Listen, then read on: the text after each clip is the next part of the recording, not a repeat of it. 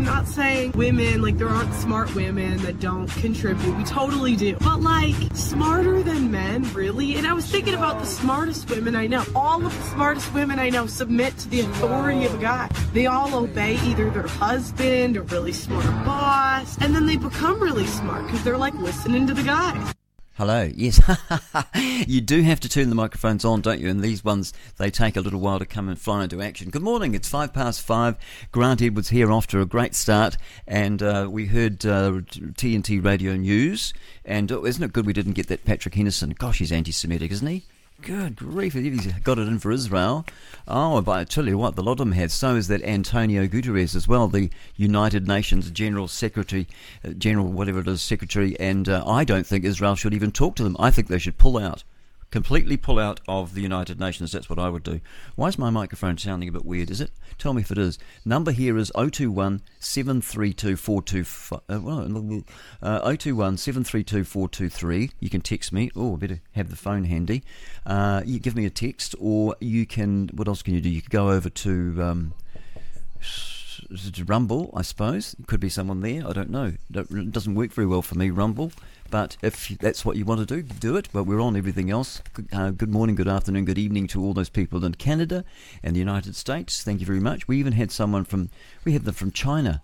Now, who else there? Yesterday there was somebody listening. Now, where was he from? Uh, yeah, we had some Chinese. How about that?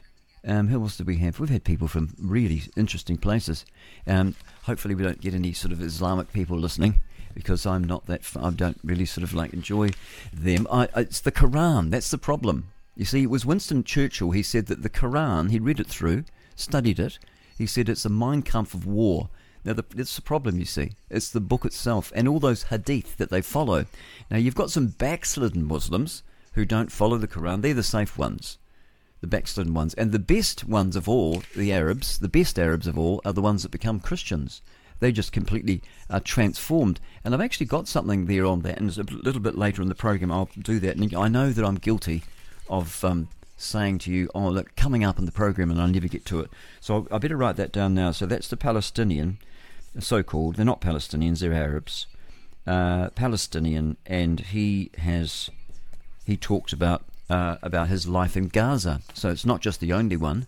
Um, the, sorry, uh, Nonie Darwish isn't the only one. Her father was a uh, Fedayeen. I think they call themselves Fedayeen. He was a terrorist leader of the Fedayeen back in the 1950s and 60s. You've got to realize that this is not all about this is not about Israel's right to existence. No, they they will never give Israel the right to exist. None of the Arabs want Israel to exist. That's the truth of the matter. Unless they've become Christians and they and they believe the Bible, which tells us that Israel is the, land of the Jews. That's why they're coming back. The Bible says that every single, uh, all the Jews will become come back into the land where they've been scattered. And these as Ashkenazi Jews, that people go on about the Ashkenazi Jews, about how terrible they are, and I wasn't sure what they meant. But I've looked at it, and it's basically just German Jews, you know, sort of European Jews, and they're the ones hated the most by by other Europeans, by other people from all over the world, people, ignorant, stupid people that, that believe nonsense, doctrines of devils, they believe. Absolute rubbish. The Jewish people have done so much for our world, just as the Bible says, that they would be a blessing to the world, and they are. Some of the brightest people in the world. Well, they are. They are the brightest. The Ashkenazi Jew has the highest IQ in the world. That's a gift from our God, from our Creator. It's just wonderful. I mean, they can't, many of them, obviously, there are some Messianic Jews who believe that the Messiah is Jesus Christ, but there's many that um, very intelligent people, but they just absolutely reject that whole idea.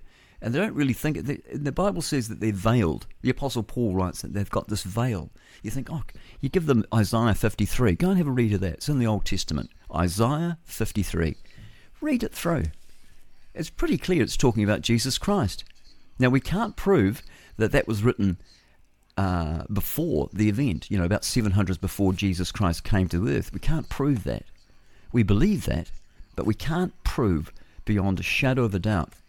But we can prove that Isaiah, uh, sorry, that we can prove that Daniel chapter 9, it's known as Daniel's 70 weeks, that can be proven, and it is proven outside of the Bible that an event would take place about, oh, 483 years before Jesus Christ rode into the city of Jerusalem on a donkey.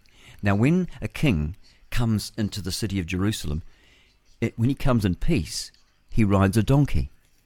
When he comes in to, to war, to, you know, comes you know to fight, he rides a horse. King Solomon rode into the city of Jerusalem on a what? On a donkey, because he came in peace, and there was peace right throughout the Middle East when King Solomon reigned in the United States, or not the United States, it's the United Kingdom of Israel. And he was friends, he had alliances with Arabs from all over the world, all over the Eastern world, the Middle East. And in fact, he had an alliance with the king of Syria. I think that one of his daughters married King Solomon. He had a lot of wives and concubines, but we won't go there today. And he sent ships. These two, these two kings got together, and they sent ships, and I'm talking ships, not little boats, on world, you know, transit, not, not just transatlantic, but round the world yachts, um, not, I'm thinking yacht race, round the world voyages. And they weren't round the Mediterranean, they were three year voyages, voyages of discovery. 1,000 ships at a time, the Bible tells us, with this king of Assyria. And when did that happen? Well, a long time ago, about 3,000 years ago. So, were these, who were these people? Did they come to New Zealand? Probably. They probably did. They were a lot cleverer than we're making out today.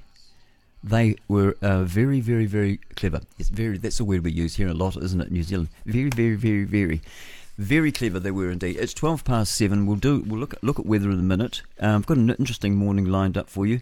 Um, I was just chatting about that, but I think I'll stop chatting about that now.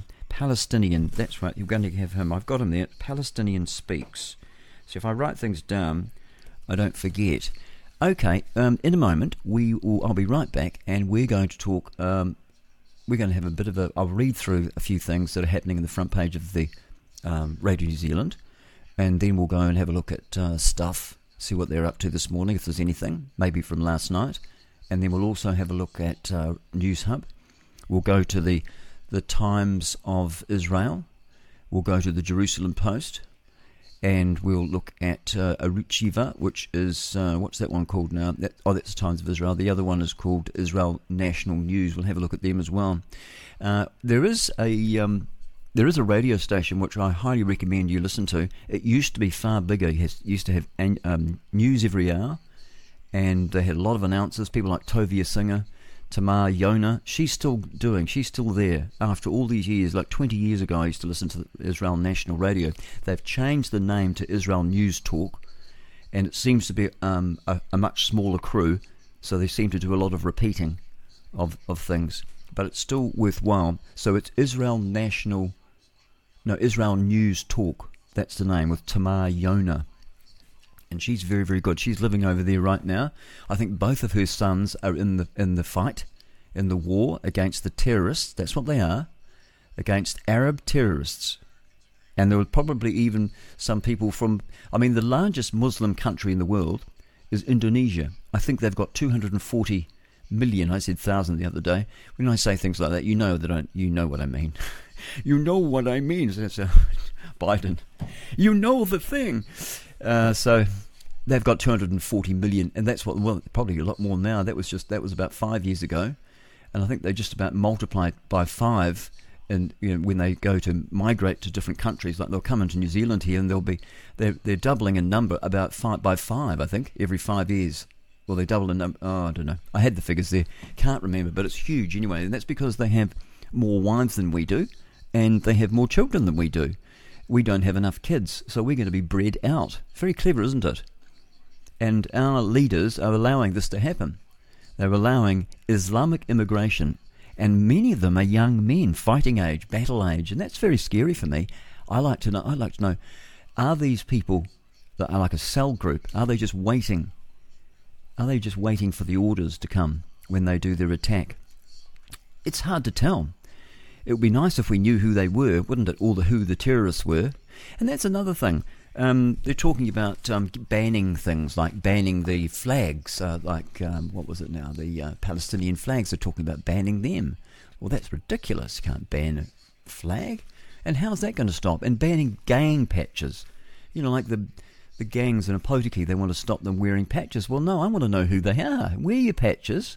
Wear your red t-shirts and your red caps and red sneakers and all the things that they do to sort of identify them. I want to know who they are. And also, if we have any neo-Nazis living here, I want them to know who they are. Wear your armband with your swastika on. Don't ban it. Shouldn't ban anything. I want to know who these people are, so I can avoid them, so I can keep an eye on them. I don't want. I don't want to be um, sort of like having conversations with people who hate the Jews. I don't, I don't really want to have conversations with them because it's a spirit. Hating the Jewish people has been happening since time immemorial. If you go through the Bible, the Jewish people have been persecuted for thousands of years for no good reason. And they make up reasons. Oh, they're so rich, you know, they're, oh, they're running the banking system. That's because God's given them intelligence. They're smart people. Smart. Very smart. And I tell you what, I would say that 99.9% of all the propaganda that's out there about Jews, about, about the Rockefellers and the Rothschilds, you know, I think one day when the truth comes out, we're going to feel be absolutely ashamed of ourselves for spreading such lies. For us, we're spreading misinformation.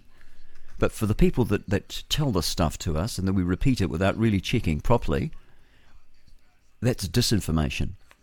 They're doing it on purpose to disinform the public.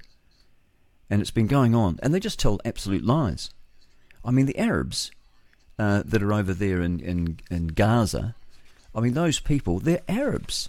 Go to an Arabian, go to Saudi Arabia. They won't have them. Why? No country will have them. You know why? Because they're being used in a proxy war.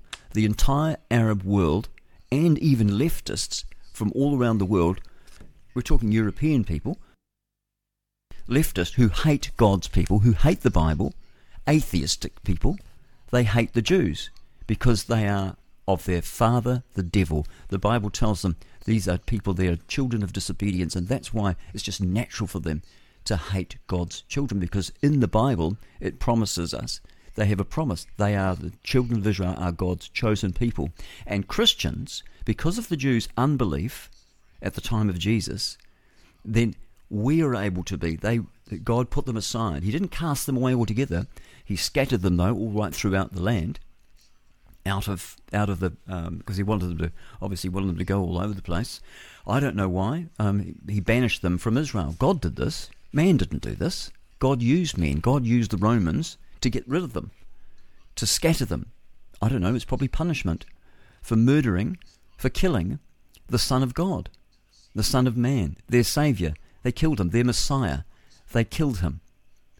They didn't realize. They thought he was going to come as a as a uh, as a as a mighty you know king, a lion of Judah. That's what they were looking for. They didn't see. They didn't read properly. They didn't understand. Many did. Many did. Most of the early the early Christians, of course, were Jews. All the disciples were Jews. Jesus is a Jew from the tribe of Judah. The ones that everybody's saying that oh, what terrible people, Judah. You know the Jude you know, the, the look, Adolf Hitler was following the orders of the Roman Catholic Church. Why? Because they believe in the doctrine of replacement theology. And so their aim is to, when they've got to get rid of, they, the replacement theology is that when every time the Bible says the word Israel, it's not referring to the Jews, it's not referring to the children, the descendants of Abraham, Isaac, and Jacob, and the, um, you know, the 12 tribes not referring to that. It's referring to the Roman Catholic Church. That's why they're over there. They want to take it over. Do you know that the Antichrist, this world dictator that's going to come on the scene very soon, don't know when, it could be in a hundred years' time, but I doubt it. I think he's ready now. I think he's alive now, waiting, ready to be transformed. Because he's going to be transformed, because he's going to become, uh, devil himself is going to enter into him. So he'll be a transhuman. That's what he's going to be and he's going to make himself out to be God, and he's going to stand in the temple in Jerusalem. He's going to take his headquarters from wherever they are Brussels, New York, wherever. He's going to rule the United Nations, and he's going to rule the European Union. He's going to bring all of those ten kingdoms, not ten nations, not ten states, ten kingdoms. And he's going to he's going to he's going to rip out, probably destroy three of those kingdoms. And he's going to set up his headquarters in Jerusalem. And he's going to and who's going to help him? The Roman Catholic Church are going to help him get there. And then he's going to turn on her. He's going to turn on Babylon. Babylon is the Babylonian religion that comes 5,000 years old. That's why all the rites and ceremonies that the Roman Catholics do in their church, all of that stuff, it's all ancient Babylonian goddess worship, mother and child worship, Madonnas. They've got black Madonnas, they've got all over the world the stories of, of this paganism.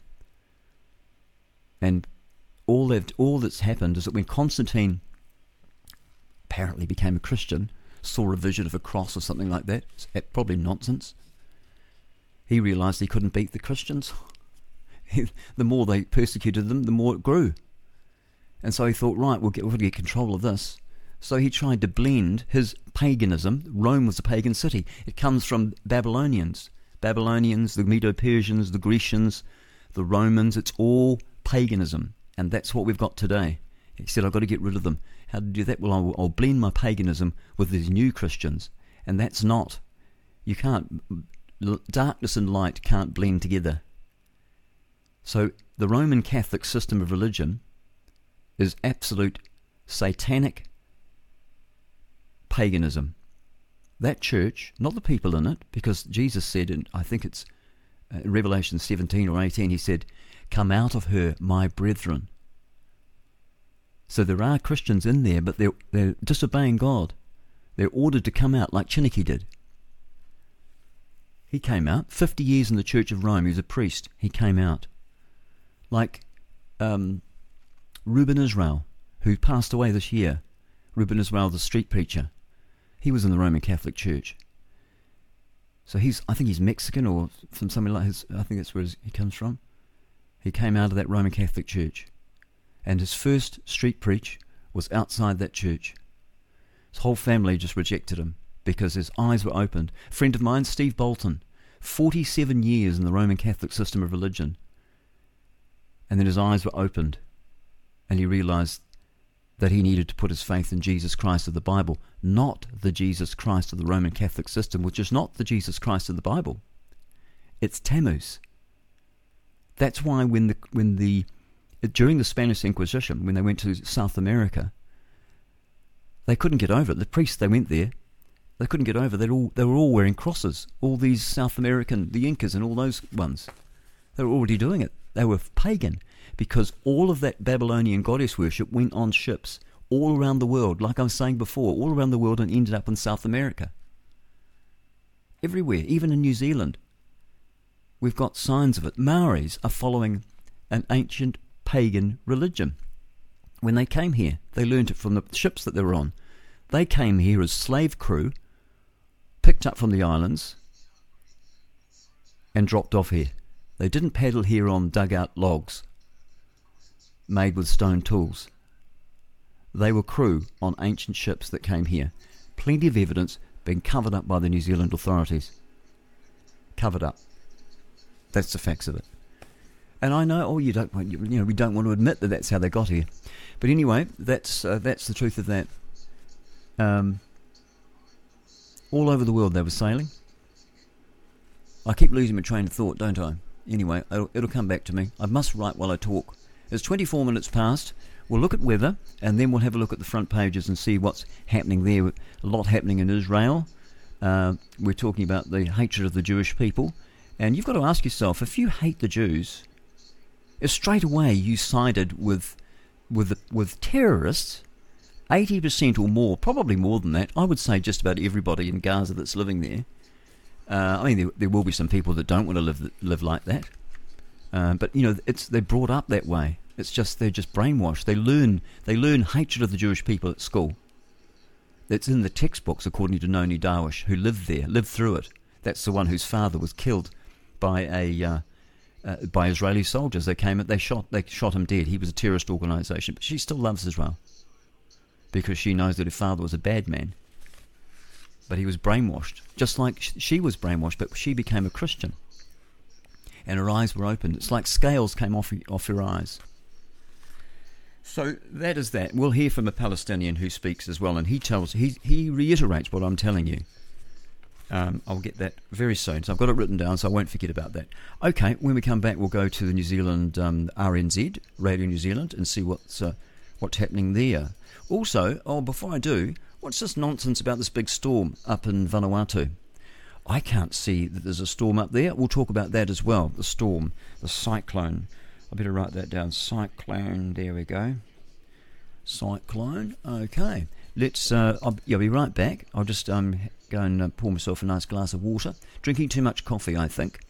Far too much coffee. So I'll be back uh, in a moment. And uh, we've had the smart woman lady, haven't we? She's good. Well, what, I'll tell you what, Billy T will just um, take of the, the, news for you. We'll have Maori news right now. And then after the Maori news, I'll, I'll have a look at Radio New Zealand news. Anyway, over to Hindenburg for the forecast for yesterday.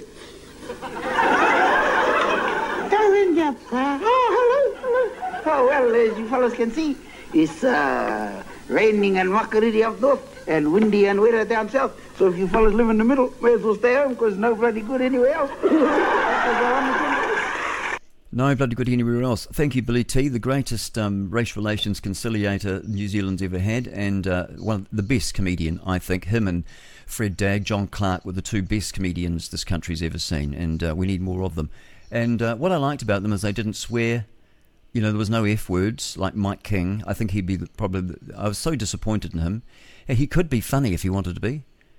Uh, I don't find him funny at all. I remember once going to a, a, comedy show after hearing people on television, then going to a comedy show and all heard was the F word about every fourth or fifth time, and I just, gosh, just walked out. I just didn't want to hear it. You know, people swear. I swear from time to time, but I don't want to hear it. We've got double standards, haven't we? I don't want to go and pay money to hear someone swearing. I just think it's a, a total lack of uh, vocabulary. There's no excuse. Terrible habit to get into. I started swearing after Wellington when the police attacked ordinary New Zealanders protesting the government's mandates and other things. Many of them, they were just ordinary people, and how the media turned them into, uh, you know, just like uh, turned them into sort of like right wing terrorists or something like that. That's how the media portrayed them. But they were just ordinary mums and dads, boys and girls and they went to, to, Wellington, and not one of them, not one of those politicians, those criminals inside our parliament, not one of them came to speak to them. And that's outrageous. That's what the parliament grounds are for. They're there for protests. They're there for you to come to the steps of parliament and present your petition or protest. And if they don't come down, if they'd come out and spoken to them, they would have packed up their tents and gone away. They wouldn't have even set up tents. They would have come down. They could have had a week long hui, I think they call it, a meeting. They could have had a meeting for you know a week where people got a chance to be able to say what the problem is, and politicians were able to talk to them about you know this is why we're doing this. We hear you, New Zealand, but they never did that. They didn't do it, and that's what pissed everybody off. And then they brought the thugs in. They brought in a certain police said, "No, I'm not going to do that." Good, good, the good police, the great policeman said, "I'm not doing that. I'm not going down there." So they brought in thugs, specially trained to just bash people up bash them up, break broke ribs, dislocate shoulders, broken ribs. Um, one guy broken hip. You know, broken eye sockets. This is the New Zealand police. This, these are the thugs that that this government. This we're heading to. We we are. We're in the deep and the thick of a war against our own government. And I don't. And it, they're tyrannical. We've got to wake up. You know, and Ardern was going on about about, you know, democracy, democracy this, democracy that. She's a communist. And the globalists don't care whether you're a fascist or a Nazi or a globalist or communist, rather, so long as you do what they tell you. These people aren't doing what the people want. That's why they didn't come out, because they, were, they had no intention of listening to us and changing their mind. They're, they had every intention of carrying out uh, orders from an international, from a foreign power, and that is treason. You're supposed to be loyal to you, the people of this country, and that's why NZ Loyal was formed, because they are loyal to New Zealanders. They could see what's going on. Ordinary people, ordinary New Zealanders are stepping up now, just like in the United States, they stepped up against the British because they had to pay taxes, didn't they? And yet they weren't getting any representation. And so they said, enough of that. And they had a war, didn't they? The War of Independence. Let's hope we don't have a war here. Let's hope we can overthrow these bastards and get them out through voting. Let's hope they don't take away the vo- voting altogether. That's what that um, World Health guy, what's his name? Not World Health, the World Economic Forum, Klaus Schwab. That's what he wants to do. He said he, he doesn't. There shouldn't be any real need for voting. Um, I've got something from him, but anyway, what did I say we're going to do? Well, I'll just quickly let you know what's happening with the weather. I hope it's going to be right. I hope that storm Lola doesn't come down here and bother us, but you never know. We'll look at the storm in a minute. Uh, but right now, I'm going to go straight to weather. So I'll do that now. What have we got here? We've got extremes. This is the latest. I think it's the latest. Let's see. Yes, it just came out at 4:30, so it's not too bad. Uh, the highest temperature right now, you're not going to believe this. Napier, over on the east coast there of North Island, North Island, is um, 17.6 degrees. Omarama, which is down on the South Island, that's where is that now? That's Mackenzie country. That is probably one of the coldest places in New Zealand. In June, I think it was, uh, I record the record here, according to Met Service, who you know could be a bit dangerous. The meteorological service, but dodgy could be hiding data. NIWA. Mm-hmm. Okay. Um, anyway, Omarama, it was minus 9.7. 9.7. Right now, it's the coldest right now, but it's it's it's warmed up a lot. It's quite warm and toasty down there in Omarama at the moment. 4.6 degrees. That would be pretty cold if you were living up in, say, Northland, wouldn't it? That's a chilly morning. Castle Point is the windiest place to be. If you're in Castle Point, it's always windy there. 46 kilometres per hour, which is not very much. 46 is about 25 knots, maybe a bit more.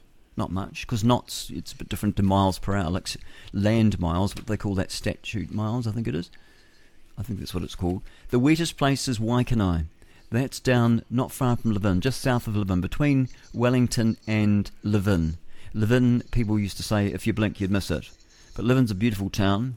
I was born there in the Levin Maternity Hospital. I was in 1960, and it was fabulous. I had my tonsils out there. Why would they take your tonsils out, I wonder? you need those. What happens is when they take the tonsils out, because it's been caused, you've got a throat infection, probably caused through the childhood vaccines. Okay, so they take the tonsils out. And what does that do? That causes the, the, the problem, the infections that you're getting because you've been jabbed up and you're not able to fight, your body's not able to fight uh, you know, have no immunity against things that are happening with your body. It's just this, there's just this war going on the whole time. The glue ear and all that, cot desk glue ear, snotty nose, continuous colds, um, tonsillitis, they call it tonsillitis, given it a name, tonsillitis. so your tonsils have got an itis.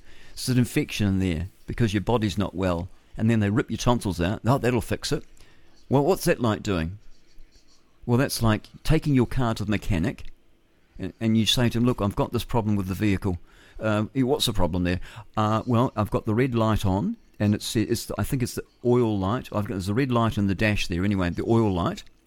So obviously there's something wrong. Obviously the oil's not um, moving around properly, or I'm low. I've checked the oil and it, it seems like it's got some oil in it. So there's some problem with my car. Maybe the thing that sucks the oil up from inside the engine is not um, work. It's all blocked up, maybe, or something like that. And the mechanic says to you, "All right, no, I know I've fixed it. Will you come back in half an hour or something?" You come back. And, so what did you do? He said, "Well, I ripped the oil light out. I ripped it out. I tore it out. You don't need that." And so that we fixed it. That's what they do when they take the tonsils out. They're taking the red warning light out on the dashboard and saying we've fixed it now. But they haven't fixed it at all. The problem's still there. And so, what happens when you take the oil light out? Well, your car blows up. What happens when you take the tonsils out? The infection goes deeper into the body, and then you start having bronchitis, and you start having lung infections because you've had your tonsils out, which are there to, to uh, you know, protect you. It's the first line of defence. But, but you know, if you didn't have those childhood vaccines, you wouldn't have all this problem. And I'll tell you why. Just before I do go any further with the weather, I'm going to pop over to talk to Steve Kirsch. It's 27 minutes to 6. Now, Steve Kirsch, he had 10,000 people in a survey. He's got about, oh, I don't know, quarter of a million people are subscribers to, to Steve Kirsch's newsletter. That's with a K. and it's K I R S C H. Steve Kirsch, and he's at Substack. Kirsch, it's just I think I thought it was a Kirsch dot Substack, but it's not. It looks like it's just KirschSubstack.com. And he says that he writes about COVID mitigation policies, vaccines, neurological diseases and conditions, corruption, censorship, and early treatments. He says that the data shows that vaccines, we're not talking, we're not talking um, the COVID vaccines, we're talking about childhood vaccines. The data shows that vaccines are ruining the health of Americans and driving the epidemic of neurological conditions. Now, if that's happening to Americans, it's happening to Canadians, Australians, it's happening to New Zealanders, it's happening to everybody that's has their, that takes their child in, this perfectly healthy baby, and straight away they jab a fake vitamin K into the heel. First thing they do. And they don't ask you, they just do it. And then you're branded as like an anti vaxxer because you don't want your child to have diseases because you, you've you've looked at Steve Kirsch and others others and you know there's people with kids with autism and all that and they're denying it they're pretending it's something else. I believe that the the whole thing of um, viruses was invented. This virus nonsense was invented to cover up the damage the damage that um, that vaccines, childhood vaccines, and other drugs are doing to us. And they oh, you must have a vaccine. Vaccine injury. No, so they say you must have a, a virus, rather. Yeah. You got a virus, and it's not. It's a, it's a vaccine injury. That's the problem. Anyway, so he had 10,000 people. 10,000 people came back. He sent out a survey. 10,000 of his quarter of a million people on his list had never, their children had never had a vaccine, a childhood vaccine, not one, even vitamin K and the mother had never had a vaccine, not one of those people had any neurological disorders, had any chronic diseases, or allergies. Not one. And there's never been a study, an official study done in this country. They've been saying, oh, we should do that in America, but they never, 20 years later, still haven't done it. Because they know the truth. They know that their vaccines the pharmaceutical industry, which the Bible calls sorcery, pharmakeia, Greek word, translated in the King James Bible, sorcery.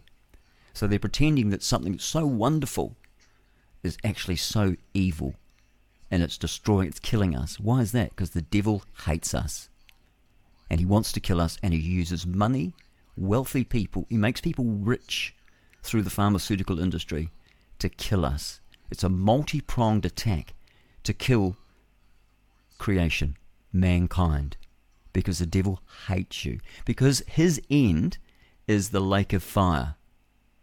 And he wants to take as many people as he can with him. And he doesn't want you to hear the gospel. Not at all. He doesn't want you to hear it. He wants you to die before, and he probably wants you to die after the age of 20, because I believe there are, there are verses in the Bible which says that you've got up till the age of 20. That's why they weren't allowed to go into battle until they were 20, the Israelites. And when they did, they had to stay home for a year and make sure that the, the wife got pregnant. If they, when they got married, a married man was not allowed to go into battle for 12 months. It's like a honeymoon, isn't it? Yeah. All right, let's get back to the weather. Where do we get up to? Extremes. Oh, gosh, Grant, you're all over the show today. Oh, I know, it's just terrible. So we've got Steve Kirsch, so we'll move away from him. I've just got to tog- toggle my way around and get back to the weather. And uh, gosh, we still haven't done it. We should have done that half an hour ago. Okay, so we've got the extremes. Um, Stewart Island, it's basically sort of the coldest place is Invercargill, isn't it? Well, it's Omarama at 4.6, and the warmest place is Napier, so it's pretty pretty nice. I mean, I had a walk outside there earlier, or at about 3 o'clock, and it was quite quite nice actually, quite pleasant. And I am a wee bit worried about this big storm Lola that's coming down. They're, they're talking about speeds of uh, 205, you know, over, in fact, up to 320 kilometres per hour. They're talking about a Category 5. That was yesterday. Uh, they've downgraded it this morning, I think, to a Category 4. But I, I don't know what they're talking about because um, when I go over to um, Windy, and I'll just do that now, uh, I'm going to have a quick look at that before I finish off this weather because I'm just going to do it Where are we now? So I'm just going to go over to Windy, and what I see is nothing like what they're telling me. I'll just zoom in. So there's New Zealand down the bottom there, and I'm just going to go head north on Windy, and there I can see this jolly thing. But when I zoom in on Vanuatu, and there's Luganville, that's supposed to be quite hard hit. This is real time, and I see a cyclone. But then, and they talk about the eye of the storm. I'll read that a bit later out how they're talking. It's like they're putting the frighteners on us. You know, I, I just wonder whether this is all true because when I look at it, the eye of the storm. Well, we know that there's no. It's about one one knot. It's about two kilometres per hour, or just over. There's nothing there. But then when you go further out, that's when storms storms are worse further out. But you've got I've got 35 knots. Well, that's not. You know, that's a fair that's a fair wind. I've got to tell you. But it's not, you know, 160 knots, is it? Which is what they're saying. I'm looking around, 39 knots, pretty breezy there. What have we got up here? Just just sort of um, near Longana. They've got 40 knots. That's a fair old wind. You know you're 38 knots, 42 knots, but but that's you know that's nowhere near what they're talking about. They're saying right now she's and I'm looking at her here now. So what's the problem? It just doesn't make any sense to me that they're saying this about the weather, and I'll talk about that in a moment. But I'll just give the short forecast for New Zealand, and then I will uh, look at the um, look at that story. There's a few stories there. Let's look at the short forecast for Northland first of all. Cloudy, cloud increasing. You have a few showers developing this morning for Auckland and Manawatu, including the Coromandel and the Bay of Plenty in the central high country. Uh, a, you've got a period of morning rain followed by isolated showers. And then you've got increasing fine spells, so that's good, isn't it? For Gisborne and the Wairarapa, fine apart from scattered rain this morning. Horowhenua and Wellington. I know you say, what, what did he say Horowhenua for? It's not. It's, sorry, it's not Horowhenua. It's. Horowhenua. Well, I don't want to, do I? I don't want to. I want to just pronounce it with an aspirated WH, and I, I'm going to. And if there's any Maoris listening and you're offended by that, well, I'm offended by you slaughtering the English language. So from Horowhenua to Wellington, also for Marlborough and Nelson, remaining showers clearing this morning and becoming fine. Buller, Westland, and Fiordland as well. We call it Fiordland, but it's just Fiordland. That's how I was taught to say it. Anyway, showers becoming isolated by afternoon. However, rain returning to Fiordland and South Westland this evening, with heavy falls uh, possible and also thunderstorms as well. For Canterbury, Otago, and Southland, mainly fine. However, early rain about the coastal Otago area, with high cloud increasing this afternoon and rain developing about Queenstown Lakes and western Southland tonight. And in the Chatham Islands, cloudy periods, rain developing late morning.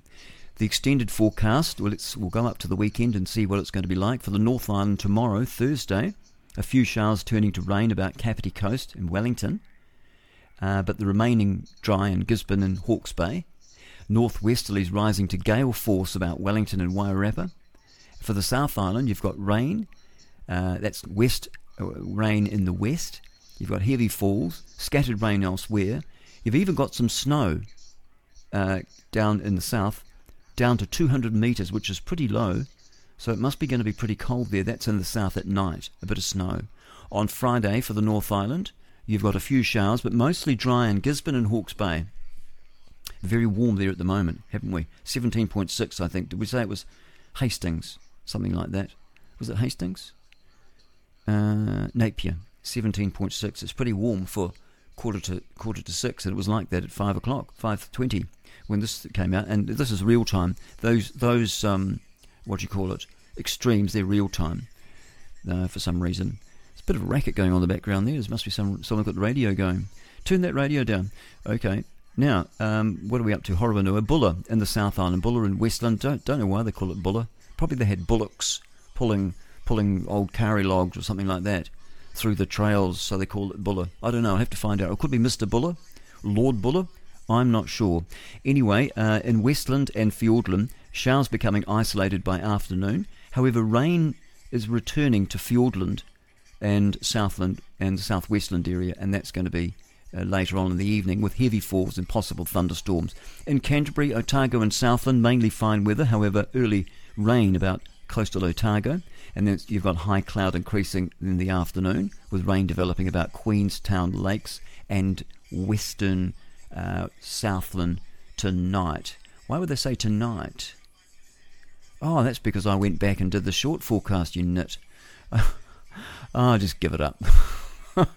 Friday, the North Island, you've got showers, mostly dry about Gisborne. Do we do that Saturday? What's we all want to know what it's going to be like for Saturday. That game is, fr- is Sunday, isn't it? The big game is it All Blacks versus All Blacks. That's rugby, isn't it? Um, that's going to be against um, who's that going to be? England, is it? I don't know. I can't remember. We'll have a look at that in a moment. Surely it'll be in the news. We'll have a have a gander at that. It's quarter to six. Uh, for the North Island on Saturday, mostly fine weather. Isolated showers in the east. In the South Island on Saturday, you've got mostly fine weather but isolated showers in the south. There we are. In Chatham Islands, mainly fine. That's on Thursday, tomorrow. Then northerlies you've got happening there. A few periods of rain on Friday and uh, in the morning, and then northwesterly strengthening, and then changing to showers and southwesterlies late on Wednesday and Saturday. So that's the short forecast. In a moment, we'll do Radio New Zealand, and uh, yeah, I said I was going to do that about half an hour ago, didn't I? We'll do that then. We'll do that very shortly. Or I could do it just now. Should we just have a quick look now? Go on then. Okay, rightio. I was looking at a story Auckland Hospital Emergency Department staff frustrated at the staff shortages, so we'll have a look at that as well. But let's look at the front page. So it's all about that uh, Vanuatu, the big storm, Lola. Vanuatu is bracing itself for destructive hurricane force winds. Air Vanuatu has suspended all domestic and international flights, while authorities are calling ships back into the harbour in anticipation of violent winds and a potentially tsunami like storm surge. I just find that a bit hard to believe, actually. So we'll go in and have a look at that. Vanuatu, and 300 kilometres per hour, they reckon. Air New Zealand has suspended all domestic flights. We said that. Lola was uh, earlier downgraded. Oh, no, it was upgraded to a Category 5. So yesterday it was. It started off Category 2, then went 3, then it went 4. Okay, then it went up to Category 5, and we're talking about 300 kilometre per hour winds and so that's what they call that a red alert. And people are up there putting, um, you know, masonry blocks up on top of the roof. And I think that's probably why they're told to cut down trees because they'll put the trees. I don't know what do they do? They put them on the roof or something and tie the lash lash them to the roof to try and keep the roof on. The houses over there look like they're built of cement. They look pretty sturdy, but those roofs, you know, the corrugated iron roofs, I suppose they could just rip off, couldn't they, if it was really blowing? So the winds of over 300 kilometres an hour. The tropical cyclone Lola is sitting just to the northeast of Vanuatu. This was last night and is expected to crash straight into the archipelago on Wednesday, today. It's the uh, earliest recorded Category 5. Well, I think that's bullshit. I cry bullshit because I think they've hidden the data from years ago. And they did that. Ian Wishart exposed that uh, with NIWA hiding information about storms here in New Zealand. That was absolute nonsense, and they kept very. They had barometer readings. Those those ships uh, that were sailing all around New Zealand coast. That's how they got things around around the coast. They didn't have proper, didn't have rail. Everything went on ship, and they they needed to rely on the barometer readings, and so there was there were like trig stations set up all over the place. Farmers, I, I know. I met one old guy who would have been in his nineties, probably late eighties, and he said his great grandfather was taking them uh, taking the, you know, going, get, going up to the trig station, getting information what the rainfall was, what the barometer reading was, and then he had to radio it back in. Or, you know, sort of, sort of like, did it, did it, did it, what's that, you know, not Morse code, but yeah, it is, isn't it? on the telegraph, you know, that's how they did it. And then radioed it in. And so that happened. They had these trig stations set up all over the all over the country, and they needed it. They needed to have information for the for the sailors, for the captains, and the f- chief officers and all that. So they knew, so they knew that what they were what they were heading for. We've got problems here. We better go into port, or we better head out. Head out. We better heave, get off land, get some offage, and and heave to. That's when you sort of park the boat in the ocean. That's right. Okay, so anyway, this tropical cyclone is sitting just northeast of Vanuatu and it's expected to crash straight into the archipelago on Wednesday. It's the earliest recorded Category 5 bullshit uh, ever to develop in the South Pacific. Absolute rubbish with the uh, official cyclone season not beginning until the 1st of November. And I'm looking at a photograph of a, a, lovely man in his jandals island. He's Vanuatuan. I don't know if that's what they call him. He's got all these blocks, cement blocks, two, two deep. That's the ones you fill up with concrete, you know, around the base of the house. And he's got them up on the roof there. And he's got them everywhere. That's in Port Vila. He's preparing for the cyclone. Vanuatu Meteorologist uh, Service Acting Director Fred Jockley, he said at midday, that was yesterday, Lola was about 175 kilometres southeast of uh, Vanulava, Vanua Lava, the country's to the country's north, 120 kilometres northeast of Maui, Mawaiwo, is it? Yeah. Is it? It's Ma Maiwa. They do it differently, don't they? They don't sort of do the diphthong thing. They just go Maiwo. I think that's what it is. In the south, he said that we're expecting it to come to the east of Penama province. That's what he told Checkpoint last night.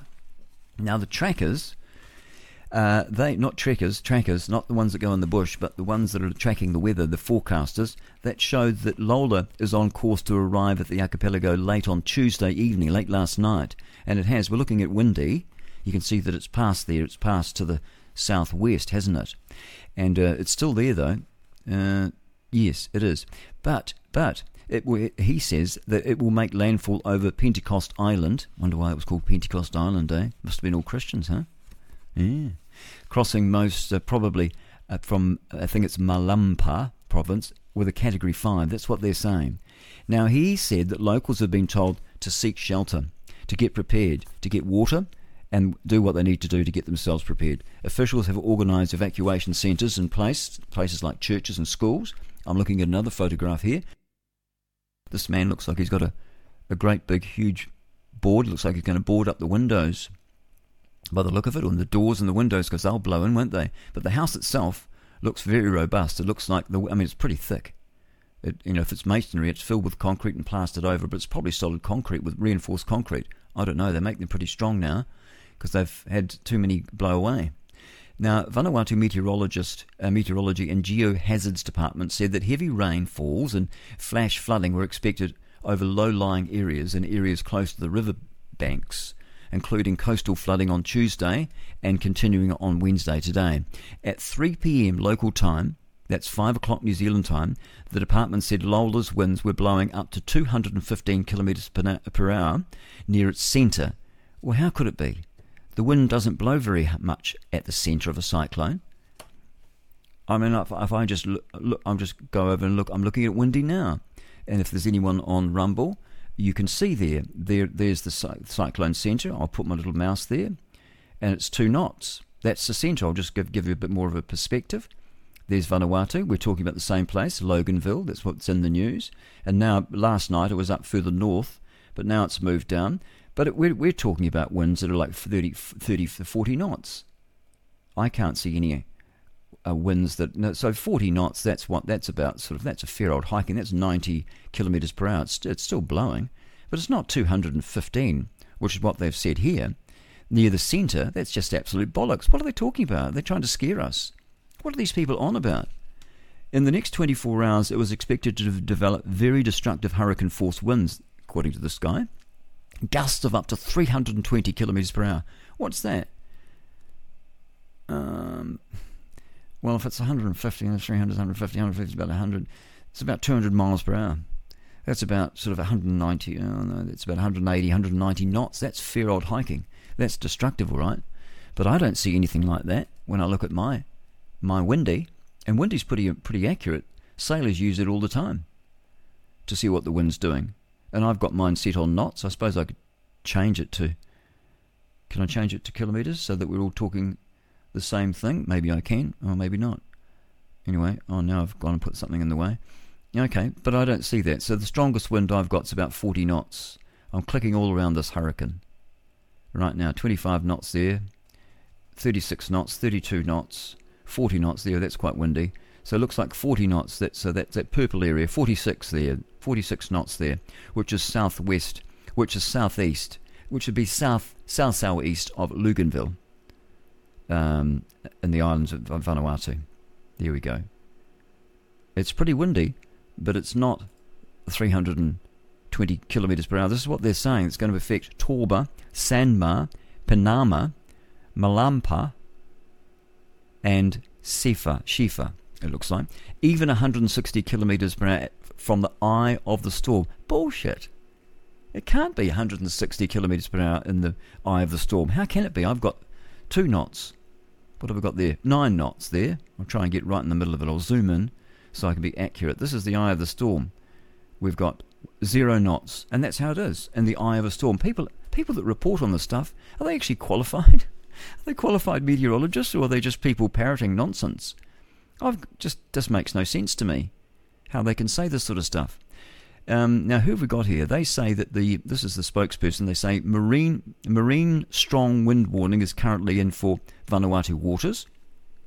Storm surge is expected along the eastern coastlines off affected northern islands. High seas wind warning is also current for northern quadrant of Vanuatu. People, including seagoing vessels, are advised to take extra precautions. Uh, how do you do that? Uh, Vanuatu uh, Meteorological Service it has downgraded, so they've up, up, up, uh, upgraded the story. They've downgraded the tropical cyclone Lola to a category 4, so it's easing off a bit, but says that the massive storm will still pack a severe punch when it makes land. Radio New Zealand correspondent in Vanuatu, her name is Hilaire Bule, she said on Wednesday evening last night, conditions in the capital city Port Vila were calm. Yeah, but strong winds were beginning to hit the northeastern islands of Ambae and Maewo. Winds close to the centre of the storm were gusting up to 190 kilometres. Bullshit. Absolute nonsense. How could that be? Look what I'm looking at. I'm there now. Zero. Because in the eye of a storm, it doesn't blow. It's quiet. That's what happened with uh, Gabrielle. When Gabrielle passed over, it was blowing like a gale, but when then all of a sudden it went kind of nice. Oh, oh, lovely. Everyone thinks, oh, it's over. Whew.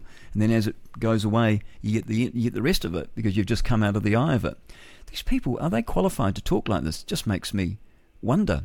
Winds close to the centre of the storm were gusting up to 190 kilometres per hour. Absolute nonsense. As trackers, and it was tracked in the south uh, southwesterly direction towards the northern parts of the island chain. Okay, it's, certainly it's moved on since then because I'm looking at it now in real time, and the windiest uh, we've got here is, uh, as you can see, if you're on Rumble, you can see clearly that's 40 knots, 40, 45 down there, so it's quite windy ahead of the storm, and even back behind it there, it'll be up there. It's 32 knots, not so bad. It'll be pretty windy there. That's just sort of um, northeast of um, where is it? Northeast of Vanuatu, 42 knots which is about, I don't know, what's that, 42, but uh, 80, 90 kilometres per hour. It's fair old hiking. That is a serious wind, but it's not 320 or even 200 kilometres per hour, is it? They're doubling it up. Why are they saying this? And why do they say the eye of the storm is, is strongest? I've got three knots. Everyone can see that clear. Look, this is windy. I'll just zoom out. If you're a, if you're a, if you if you go to if you go to Rumble you can look at this this program, the My Breakfast program. I put it on Rumble five days a week. You can have a look there, and uh, if I've got any visuals, I'll I'll put it there. Anyway, so we'll leave it there for the time being, shall we? Uh, and we'll carry on with other news. So this is what she said. Uh, when, yep, and that's that's the end of that story. I just I I cry bullshit because I don't think it's really happening. Uh, I don't know. I can't see that it is. How could it be? How could it possibly be? Um, that sort of wind. I'm looking at it now in real time. It's very accurate. Windy's very accurate. So I, I don't know. I don't know how, how they get away with this. Three minutes to six. We'll pop over and we'll take the um, sometimes during the eve during the night in the middle of the night. We'll take a pre-recorded so late late uh, the night before. We'll pre-record the news, a couple of lots of news, and we'll have that running on our program during the middle of the night. Um, and then when I'm up and out of bed, we start taking real-time news. So we'll go to uh, TNT Radio, and we'll take their news live as it happens uh, in just a moment. Now, um, okay, so I better get back to where I'm supposed to be, which is over here. Uh, let me see. We'll go to you. We're back on Radio New Zealand, and so that's the destructive. Now, what else have we got here? We've got the World Health Organization. They're calling for humanitarian access and uh, supplies for Gaza. World Health Organization is warning of a public health catastrophe if humanitarian access and immediate ceasefire uh, is not allowed in Gaza. Well, no, bullshit. Israel have they've turned off the water, they've turned off the electricity, parts of it they've turned back on again. They don't pay for their electricity. Israel gives them free electricity. They send them the bills, they never pay. It's, I think I think it was something like I think they owe something like half a half a million US dollars is what they they're owed and and they, then they end up keep wiping it. It's probably billions of dollars in electricity that they never pay in these massive cities. Gaza is huge, huge. 2. Um, 2.4 million people live there, apparently. Uh, but no, when they release the hostages, then the fighting will stop.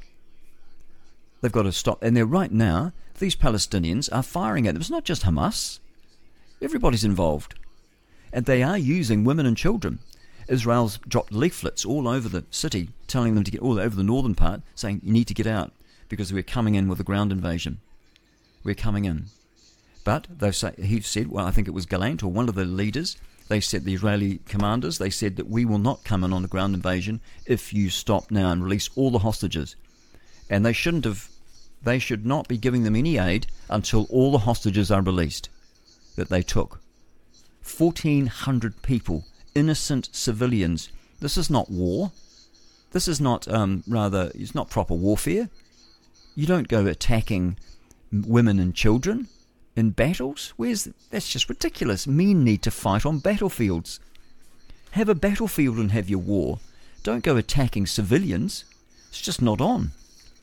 So no no food. Grant says Grant Edwards says they should get no humanitarian aid until that's none of them because they've got to release those those hostages. They've taken they've kidnapped people, and these people aren't fighters these people that, that came in and massacred and slaughtered Israeli civilians and some soldiers, they are not um, they're not fighters, they're not militants, they're terrorists. They're Islamic terrorists. And stop calling them militants and fighters. My father was a fighter during the Second World War.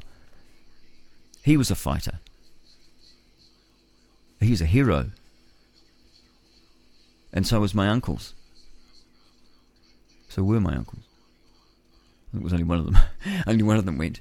But, you know, all those people that I rubbed shoulders with when I was a boy, it wasn't, you know, I was born in 1960, the war ended in 1945. So, you know, as a young boy, they were, you know, the, the, the war and what they'd been through was pretty raw. And um, they were heroes. They fought for the country. They believed they were fighting for the flag, fighting for New Zealand, because they were told to, for Queen and country.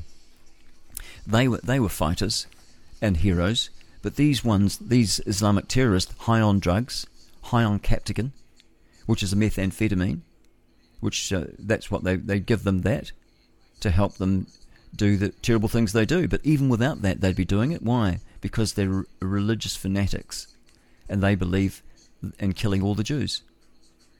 That's their aim. They don't want to live in a two-state. Um, they don't want two states there. They want to kill all the Jews. They need to be gone. That's the heart of the matter. The destruction of the Jews. All right, we've got TNT Radio, Radio News. Oh gosh, I talked right past it. Here he is. We'll put him on now. Will remove foreigners deemed a threat before approval from the European Court of Human Rights has heard their appeals. The plans would see France pay a fine if their removal was found to have violated the European Convention on Human Rights, but not accept them back into the country. The plan is aimed at winning over voters on the right as part of an attempt to take voters who are considering backing Marine Le Pen's National Rally Party. It will see foreigners who have been served with deportation notices at risk of detention for 18 months while the removal process is handled. The measures would be implemented if they also have a criminal record or if they're on an intelligence agency watch list. Echoing Suella Braverman, Darmanin said there are no taboos in the fight against terrorism.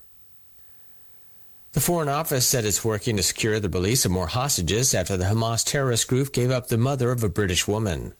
Downing Street confirmed on Tuesday that at least 12 British nationals have been killed in the Israel Hamas war, while five remain missing. It comes as Yocheved Lifshitz, mother of a British woman Sharon Lifshitz, was released on Monday along with 79 year old Israeli woman Nurit Cooper. Hamas said it was a result of Egyptian Qatari mediation efforts.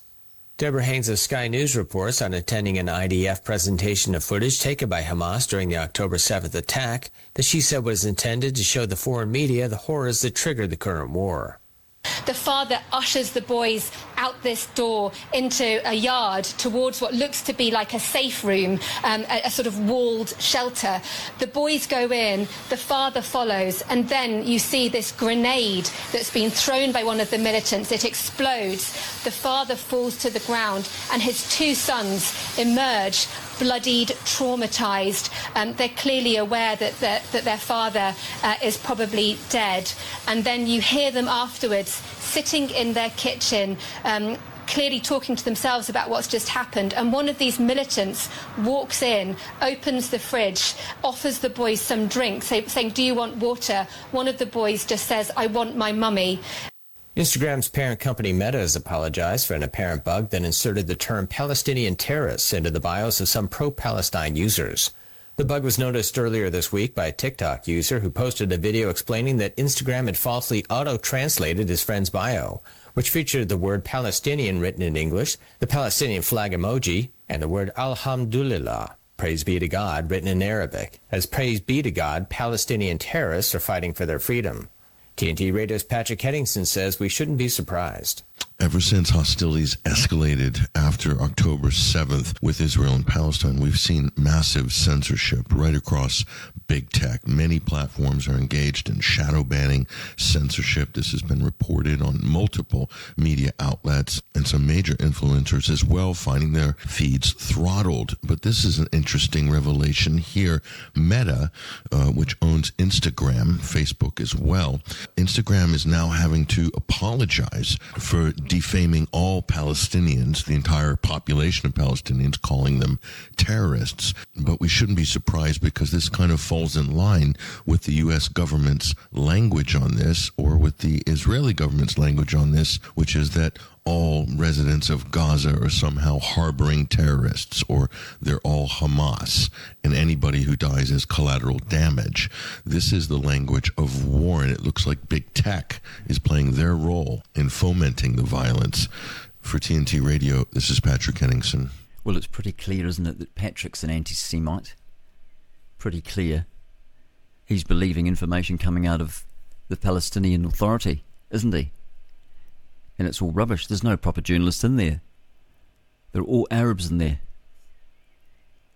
And they're all they all want the destruction of the Jewish state. Why? Because it's a Jewish state.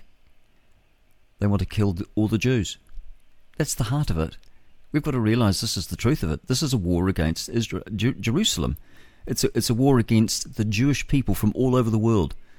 I tell you what, if I was a Jew right now, I'd be a bit petrified because I can see another World War II, um, you know, Holocaust coming. That's what they want. That's what is coming anyway. That will be coming, and God will intervene because He will not allow Israel to be destroyed. He will not allow it. There might be some a lot killed, but He will not allow an, another Holocaust like we've had. That's why in the 1967 Six Day War when they were attacked from, every, I think just about every Arab nation attacked them in 1967. People from New Zealand went over to fight in that, and in the Yom Kippur as well in 1973. People that I know, Jewish friends, got on a flight. They were straight over there, fighting. Do you know that they've had 150% of people uh, signing up, people volunteering to fight? They're fighting for their existence. If Israel put their guns down tonight, they'd be murdered in their beds. By the morning, there wouldn't be a single Jew left in, in Israel. If the Palestinians, the Arab terrorists, Patrick Henderson is talking absolute bollocks. If the Arab terrorists put down their guns, there'd be peace tomorrow. Obviously, people will have to be brought to justice. People that slaughtered 1,000 400 people murdered. Innocent people, not fighters. Why? Murdered because they were Jews. That's why. Nothing to do with it's, you know, there's just this hatred in there. It's demonic. It's a devilish hatred. The Islamic religion is satanic. It's the enemy of the Lord's people. And so is the Roman Catholic system of religion. Not the Roman Catholic people. We all care about them but it's the it's the enemy of the Lord's people. It's designed to confuse you. The Roman Catholic system, terrible. That's a cult. So is Islam a cult. Anyway, so he is an anti-Semite, and there's no doubt about it. But they allow him to do that. uh, but there's lots of people that are with TNT that are against it, against that. I just when I hear it like that, when I hear it so just like straight away, he was blaming, um, you know, Israel for that hospital bombing. There was no hospital bombing. It was the terrorists. It's absolutely, it was one of their rockets. Well, probably a missile, probably bigger than a rocket. The rockets they, they make them from the, the water pipes that Israel has laid for them to get water. They cut the water pipes up and turn them into rockets and fire them back. The people that supply them with electricity and aid, millions of dollars of aid, jobs, they come across they come across the border. They have to be searched because you don't know what they're carrying. They have to be checked to make sure they haven't got some dynamite strapped to the well not dynamite what do they use now, TNT or something, I don't know. Some bombs strapped to their vests. They come, come in and instead of going to work, they go to a Jewish cafe and blow themselves up. So they have to check them at the border. But there are plenty of people that come across to work, but deep down in their heart, they hate the Jews. Just like deep down in some of your hearts, you hate the Jews. You say, oh, it's not that. It's not. I just don't like Israel. It's an apartheid state. No, it's not. They're protecting themselves from people that hate their guts so much because there's wicked evil spirits in them. Wicked evil spirits. If you don't love the, the Lord's people, if you can't see in your heart that they are the Lord's chosen people, if you don't believe that, and your mind is dark, I suggest that you're devil possessed. It is just not right. And and you know what the Bible says, and you won't make a liar out of God. It says those who bless Israel and the Jewish people, God will bless. Those who curse you, God will curse. So if you hate Jewish people, you just have this thing against them for no reason. It's a prejudice, prejudicial. You judge before you know, before it's been judged. Prejudge, that's what it means, prejudice, prejudicial. If you have a prejudice towards them, I suggest you are demonically possessed. There's something wrong with you. And I, and I think that anti Semitism, it's, it's not a sickness, I think it's a spiritual sickness. It's not just. I mean, we learn it from our from from from other people. There's no doubt about that. But I think uh, for, for you know grown-ups, we're grown-ups now. We're not little children. For grown-ups to hate the Jewish people for wanting to exist in the land that's been promised to them by the God of the Bible. If you're a Christian and you're not on the side of Israel, whether they've got good leaders or bad, God will sort them out. But Israel's prophecy is that they will come back into the land where God has scattered them from all through the world because of since when Titus, ahead of the Roman legions in AD 70, just as Jesus foretold, not one stone would be left unturned. That sounds like the sacking of, of the city of Jerusalem.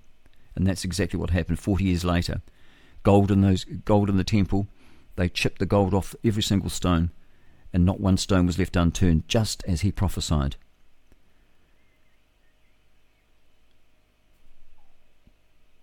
And then they were scattered right throughout the entire world, and they've been scattered for 2,000 years. And now they've been chased out of Europe, haven't they? The 1940s, late 30s and 40s. Some of them got out early. If it was me, if I was a Jew right now, I'd be heading for Israel. Because at least I know there that God is going to protect me that his angels, mighty angels, will protect me there. Well, and if I did die, I know I know that I'd be dying for the right cause. I know Christians that want to take up arms and head to Israel to fight for the Israelis because they believe that they are the armies of God. I believe it too. But in New Zealand, we've got laws. You're not allowed to go and fight in foreign countries. So you can't go. And I don't think they'd have you anyway, my friend. friend was telling me, I want to go over and help. But I, I said to him, I don't think they'd have you. Because these kids, I mean, they go, the first, before they go to university, they go into the IDF, the, Austra- the um, Israeli Defense Force, and they have to learn, learn about warfare, don't they? And learn how to fight against an enemy which is hiding behind women and children. Very difficult. And because of the hatred of the Jewish people, which is in many people, not just Arabs, because of that hatred, they have to be exemplary. And they are, according to Colonel Kemp, who was the head of the Allied Expeditionary Forces in Afghanistan, British guy. Or he might have been, I think he said Allied, UK anyway, he is. Um, he said, I've got him here. Let's have a look and see if I can find Colonel Kemp. Uh, and see what he says. We'll get it from him. He's a yes, he's a British colonel. Uh, and there was the Goldsmiths report. Have a listen to this. When the infamous Goldstone report excoriated Israel and exonerated Hamas, UN Watch fought the report and changed the debate. I'm the former commander of British forces in Afghanistan.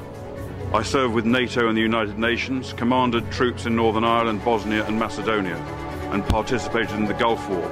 Mr. President, based on my knowledge and experience, I can say this.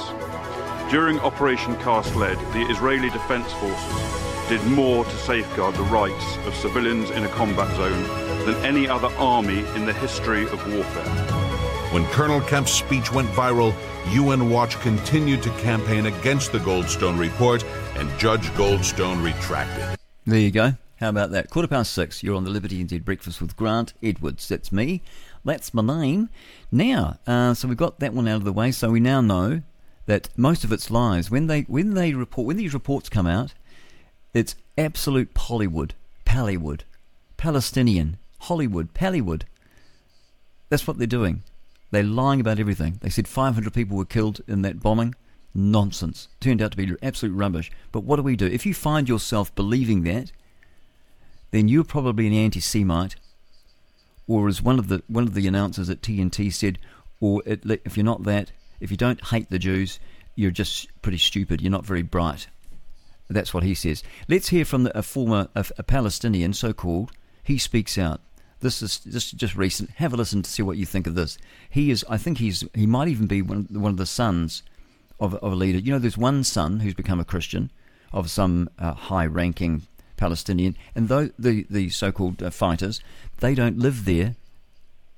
They live everywhere else, like Qatar. and They're having the, doing the having the the wealthy life, with probably the money that Israel's given them as charity, and the United States as well as aid.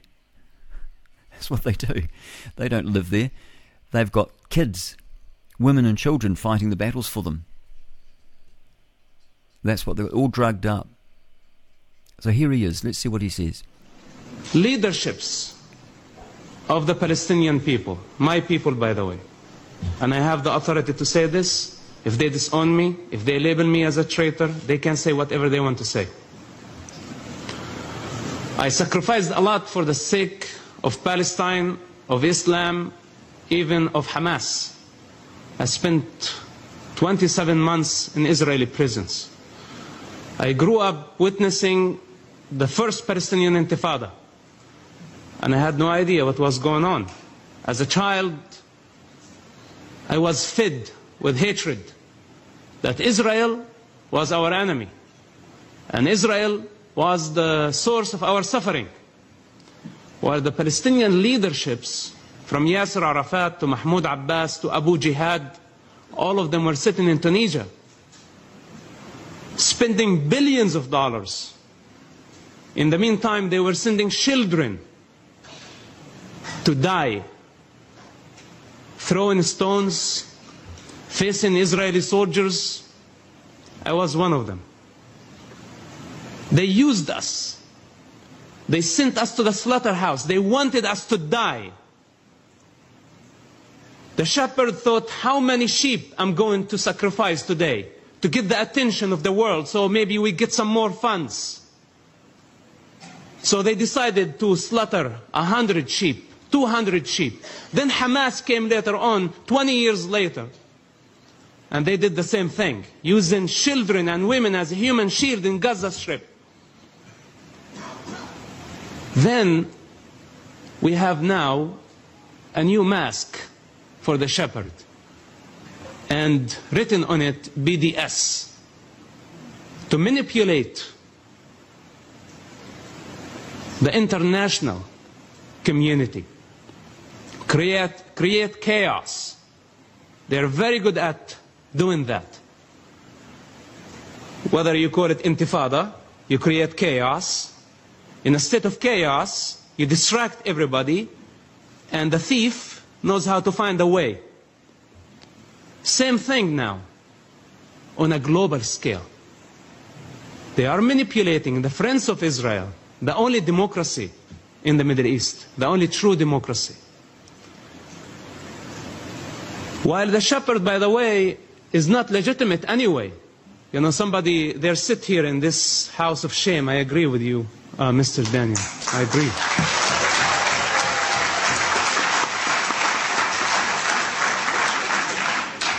They don't represent the Palestinian people anyway. Who are you representing? The Palestinians in the West Bank or the Palestinians in the Gaza Strip? You are representing greed.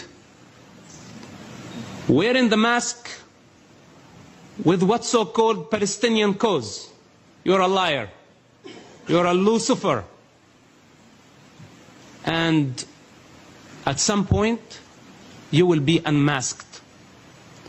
If they were sincere and truthful in their approach towards peace, they would go and educate the Palestinian people, first of all, of the actual history,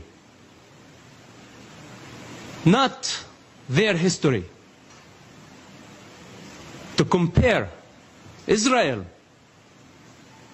to apartheid of the uh, South uh, Africa. This is no comparison. The state of Israel, I know terrorists when I spent time in prison who had blood on their hands of Jewish people and they had the right to go to schools and study and achieve higher degrees from Israeli schools. In Jerusalem, the Israeli government give the Muslims the right to worship on Temple Mount and in the meantime does not give the right to the Jewish people to practice their religious freedom on Temple Mount.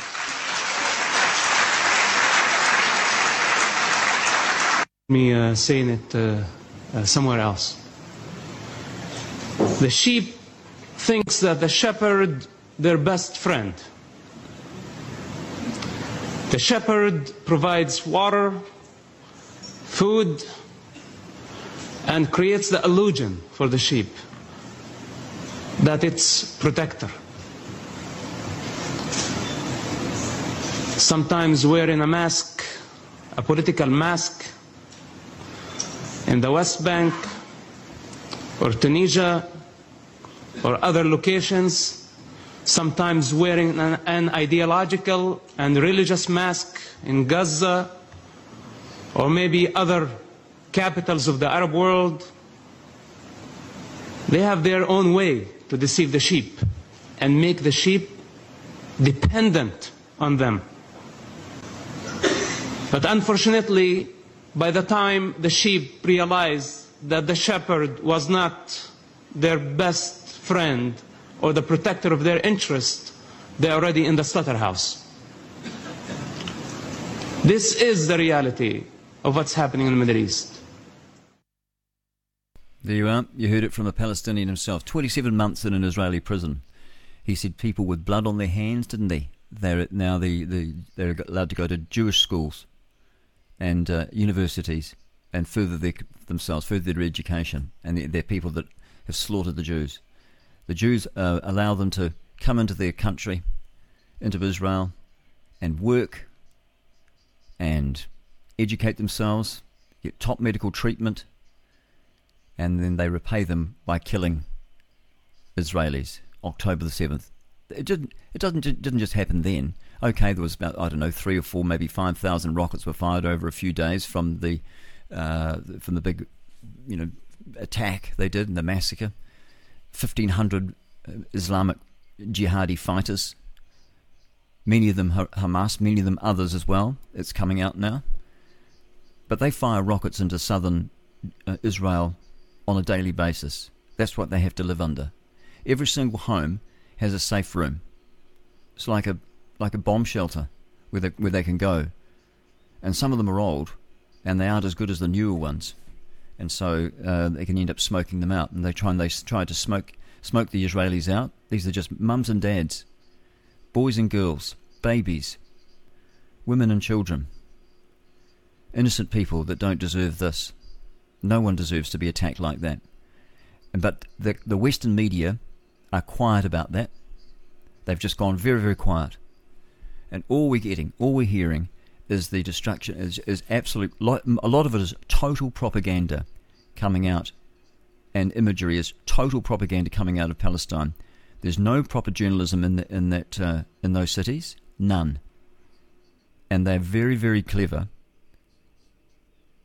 at deceiving us, deceiving the media. The, the journalists wouldn't get in there. They, they would be they'd be lucky to be stay alive.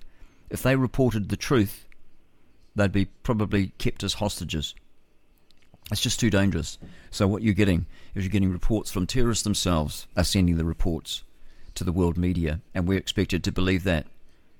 And so, you know, if you're believing the reports of terrorists over a, a one of the the only democracy really in the West in the, the Middle East, Israel, with a very robust um, fourth estate news media, very robust. If you're believing that over Israel, there's something wrong with you, and you could get a grip. It's just it's just nuts, and it's because of this hatred towards the Jewish people. That's what it is, folks. It's exactly what it is. All right, so just have a look at some headlines now from the Jerusalem Post. Uh, Israel at war. Hamas fires massive barrage, and uh, and it says there was. Um, I think there's one here. It says, "Listen, your son killed ten Jews." Hamas terrorist tells Gazan parents.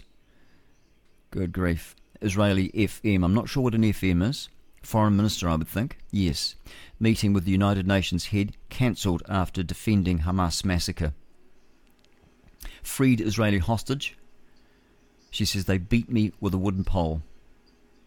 I'm looking at a photograph here at Jerusalem Post where you can see that they've just dragged the bodies out and there's just blood strewn, just smeared over about four, at the width of it, you know, probably 700 millimeters wide, just this big long stream, looks like it's about five meters long of blood where they've just dragged somebody. Some of the hostages they took were wounded. Five Israelis wounded in a massive Hamas rocket barrage on Tel Aviv, just recent. Netanyahu, uh, he says this to the IDF, the Israeli Defense Force soldiers we have one goal to destroy Hamas. And I think he's just, uh, you know, his goal really is what he should be doing is he should be completely taking over all of the the um, all of Gaza Strip, take it over, and the the people need to be uh, deported back to an Arab country. They need to go. The problem is the other countries, the ones that they actually come from, most of them are Egyptian. They're not Palestinians. There's no such thing. It was invented by Yasser Arafat. Palestine was a name invented by the Romans to rid the world of because it's demonic to try and rid the world of any um, history of Israel. That's why they did that. Israel at war. They're still burying the dead. When they've finished burying their dead, 1,400 of them, takes a while to do all that. Got to find them,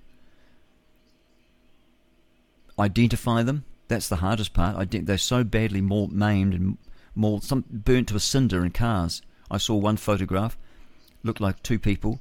They just looked like they were just charred, screaming. You could see that the the last moments were just scream, screaming, just their mouths open, just being cooked. Just a charred remains inside the car. And they say that they gave the fighters drugs as well. But I think they would do it without drugs because their hatred for the Jewish people is so, so strong. No, this is what Grant Edwards says.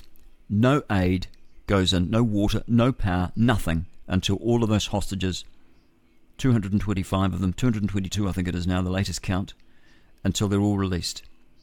I think they've released four um, with dual citizenship, American Jews. They've released them. Nothing. Don't give them anything. And if they don't, then the ground forces need to go in What would King David do? He would be, he'd been in by now. And then the lies that they're carpet bombing. We're getting people, it's even coming out of TNT radio. They've got a big mixture. They've got 45 announcers and they're all very different. And, you know, that it's, that is a, it is a very good radio station because it allows all of them to have their freedom of speech. They can't stop Patrick Henderson, and nor do I want to. But I don't have to agree with them, and I'll call them out, but I wouldn't sack him. I'm just looking at a lovely rabbit walking across the lawn out there. Yes, and I had one for dinner last night. I shot him about four days ago. I had him marinating in all bit of lovely Worcester sauce.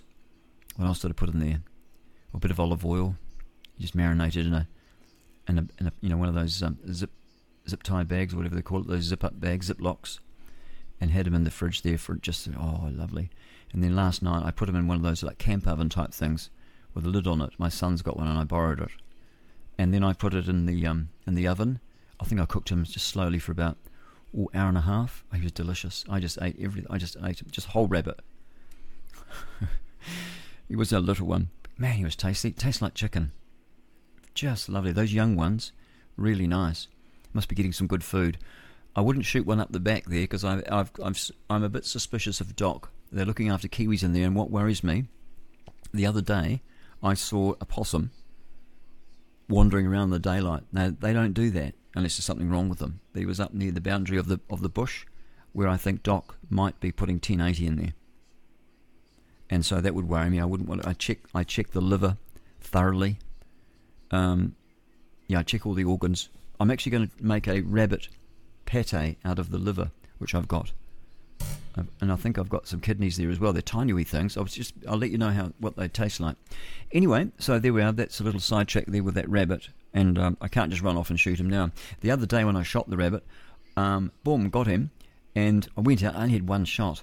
And uh, so I got him from quite a long way away. I've got one uh, shotgun with a quite a nice tight choke on it for the long shot. So I grabbed that one, took that out of the safe, and boom, got him. But as I walked out to get him, uh, another one ran up, and I could have got him as well. So I should have had two or three, at least two shots in there. Next time I'll do that instead of just the one.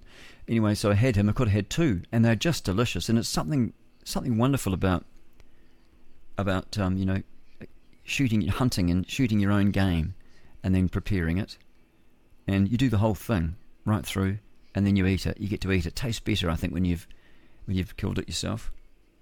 And that's that's where food comes from, and that's why it's important to teach your children where your food comes from. That it doesn't just come from the supermarket. That that that an animal has to die for you to eat the best food available on the earth.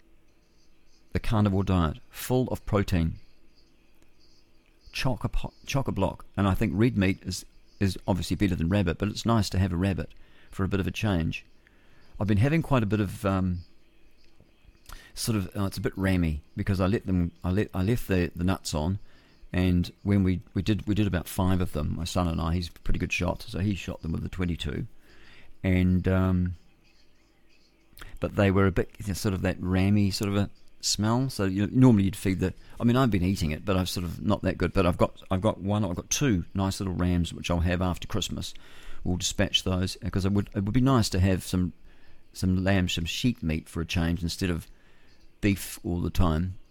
You know, that's what I reckon anyway.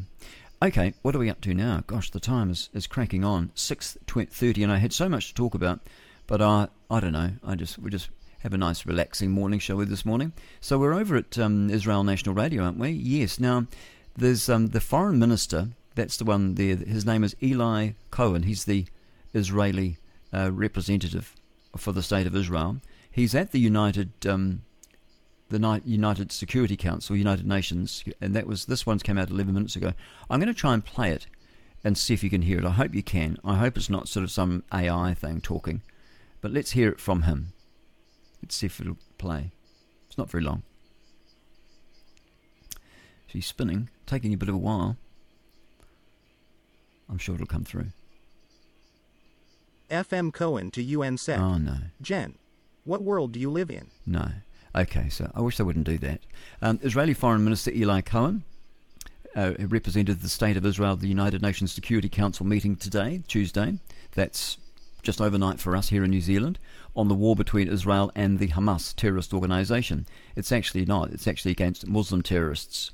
But they're diplomatic, these people. They're very diplomatic. The same meeting at which the UN Secretary General Antonio Guterres claimed that Hamas's massacre of over 1,400 Israelis, quote, did not happen in a vacuum, end quote. In response to Guterres' remarks, Cohen said, What world do you live in? Certainly not our world. Cohen also announced that he will boycott Guterres and will refuse to meet with him following his victim blaming of Israel for Hamas's massacre after October the 7th. There is no room for a balanced approach. Hamas must be erased before the world. And so he's given it there's the full speech there. So if you go to israelnationalnews.com, you can read that for yourself when you get to work. How about that? Uh, so more live updates. Rocket fire coming in from the enemy, which is the Islamic terrorists, and all the Arab world are cheering, quietly cheering. Israeli Israel has entered its third third week of war, which has been uh, dubbed the Swords of Iron. And uh, so, since October the 7th, the IDF has been striking terror targets, not carpet bombing, but terror targets in the Gaza Strip, as Gaza terror organizations continue to fire rockets into Israel. And that's what people, that's not being reported, is it? During the second week of the war, Hezbollah and other groups in Lebanon upped their attacks as well, targeting towns and military installments in northern Israel. So they've got two fronts now at least, with rockets and anti tank munitions. The Israeli Defense Forces have responded as needed. Two weeks uh, also saw several high profile diplomatic solidarity visits, including one from President Joe Biden and the UK Prime Minister Rishi Sunak. On Tuesday at 7:37 p.m., and I'll just tell you how long ago that was. That was an hour ago. Uh, a terrorist squad was eliminated while attempting to infiltrate into Israel by sea through the Zimkin Beach area. Residents in nearby communities have been instructed to lock their doors as security forces search for potential additional infiltrators. They're attacking Israel at the same time. Uh, just a few hours before that, there was a red alert siren. The red alert sirens were activated in the Gaza periphery. Uh, just moments before that, the red alert siren activated in Kibbutz Holdet in the south. Three homes were damaged by a rocket in Alfei Manasseh. The red alert sirens were activated in many communities in southern and central Israel in a large rocket barrage from Gaza. Among the communities where sirens were activated are Lod, in the center of Elkanah, and Samaria. Siren sounds at Nal Hoz. Reports say that an anti tank missile was fired near uh, Shutula in northern Israel. No injuries were reported. And it goes on and on. Separately, French President Emmanuel Macron met with Israeli Prime Minister Benjamin Netanyahu.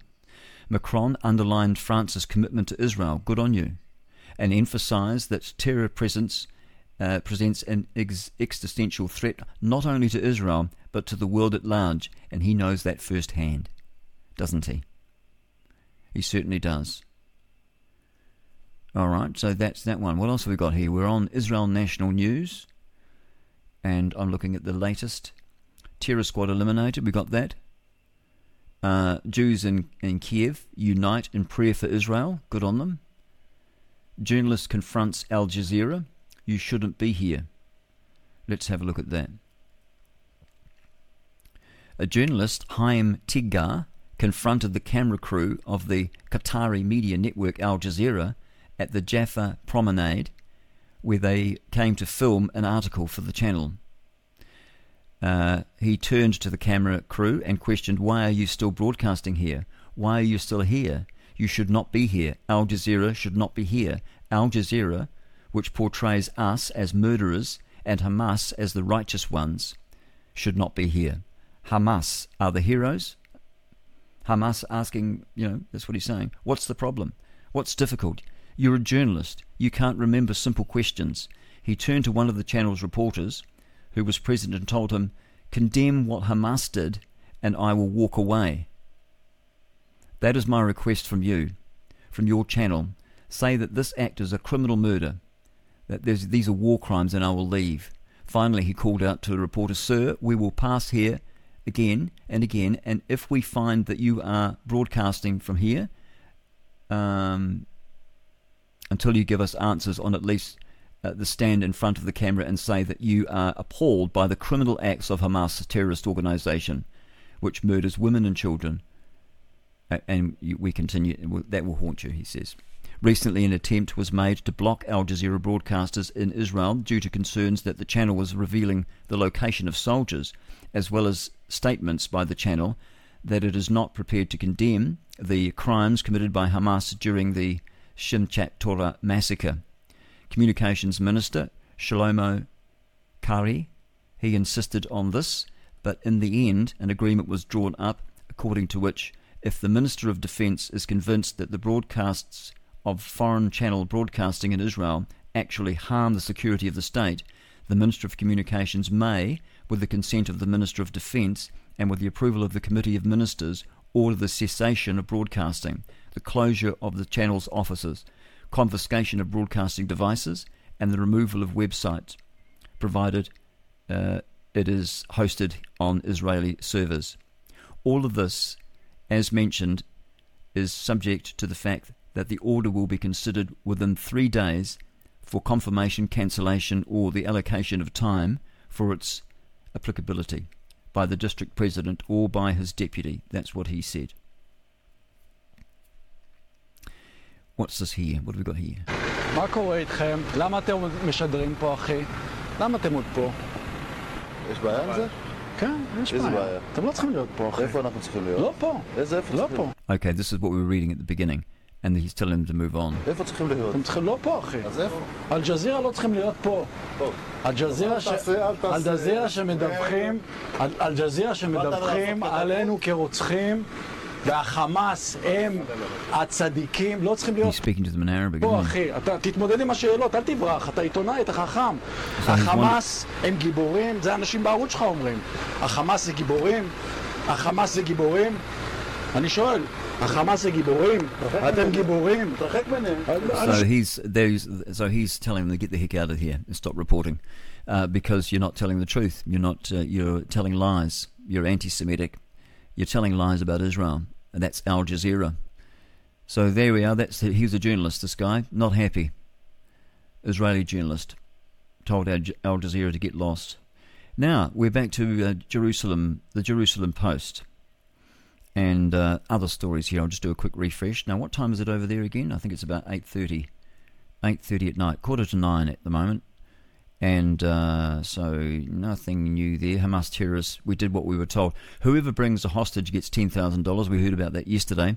So these um, savages that came in to attack innocent women and children, instead of attacking, you know, soldiers having a proper battle, men against men, they attacked innocent women and children, killed unarmed people and they were told that if they could bring back a hostage, they get a hundred, they get ten thousand dollars in a, a free apartment. That's what they were told. Oh dear, it's uh, and you know, and our Western world, I just cannot believe that we are siding with terrorists, but we are. Yeah, so there is, there it is. Okay, I'm going to move across now to uh, Radio New Zealand and just see if there's anything there that I've missed. Oh, did we talk about the Black Power uh, and the gangs they um, uh, in Opotiki? And there's a new, um, I'll tell you about it. There's a new, um, what do you call it? A sort of a, a law they've passed uh, to try and help police combat the gangs, but not everybody's happy about it, including Rawiti I think his name is Rawati, anyway, the Maori Party leader or co-leader, and I agree with him on this actually. So uh, let's have a look at that story. This is a story for Radio New Zealand, and it's um, Felix Walton. He's the writer here. Bay of Plenty uh, MPs are split over special powers granted to police to crack down on gangs. Police say recent shootings throughout Opotiki are related to rising tensions between the Black Power gang and the mongrel mob. On Sunday, a woman was shot in her car and hospitalised. It was another in the series of shootings in the town that police believed are gang related. Opotiki social worker, Te Owhai Gemmell, told the Morning Report that she was hurt. No, it's funny language, but she wasn't hurt, but she was upset or annoyed. Uh, disappointed is probably a better word, but she, she says she was hurt that such violent acts were occurring, uh, occurring in her community. She said, It's sad that the situation has gotten to this point. I find it really quite unacceptable and sad that somebody has been hurt. She said, I wish our whānau, which is the Maori word for family, I'll interpret it for you, could put together or could pull together and sort out some sort of um, some of the behaviour that's been happening. Uh, it's been going on for generation after generation, according to her. Gemmell said that she'd seen more cops on the beat as they tried to prevent further violence between the gangs. She said, obviously, that their presence, she said, I think that it's a, reassurance to the community. It's obviously that their presence is a rea- reassurance to the community. Recently elected East Coast uh, MP, her name is Dana Kirkpatrick, she said police response in Opotiki was encouraging. Opotiki is such a wonderful town with so many fabulous things going for it and it's such a shame that it ends up in the national media for reasons that are not so salubrious. She said, I'm really pleased that police are using everything in their power to deal with this. Police had been granted additional search powers through the Criminal Activity Intervention Legislation Act. We'll call it CAL. The temporary uh, warrant enabled police to freely search vehicles and properties owned by suspected gang members. In a statement, police said that they were already using those powers. Over a long week, over the long weekend, staff executed nine CAL warrants, two uh, at two addresses, and seven vehicles. Uh, East Bay Plenty, uh, I think it's Eastern Bay of Plenty Commander. Yes, Inspector Nikki Cooney. Uh, Nikki, I think it's a, a, woman, or it might be a bloke. I don't know. Hard to tell these days. They had a mayor in Rotorua called Steve for Stephanie. Uh, police will continue to be out in the community, ready to respond to any unlawful behaviour by gangs and anyone who is who believes that they are above the law. Kirkpatrick said the extra powers helped police and the, to uh, to do their jobs more effectively. I think that the powers through the cow is something that is required so that police can deal with these issues quickly. She said. If this is a power police feel is useful to them, then it's good, and we need to give police the tools they need. But Maori Party leader Rawiri Waititi, he's worried that police have been given too much power, and I agree with him. He says that you've got to be careful that there is not an overreach. We voted against this because we thought that we would it would disproportionately be targeted. We would be, and I I don't know if I agree with that because if you if Maori committing all the crime, then you're going to be targeted, aren't you? Because you're committing all the crime.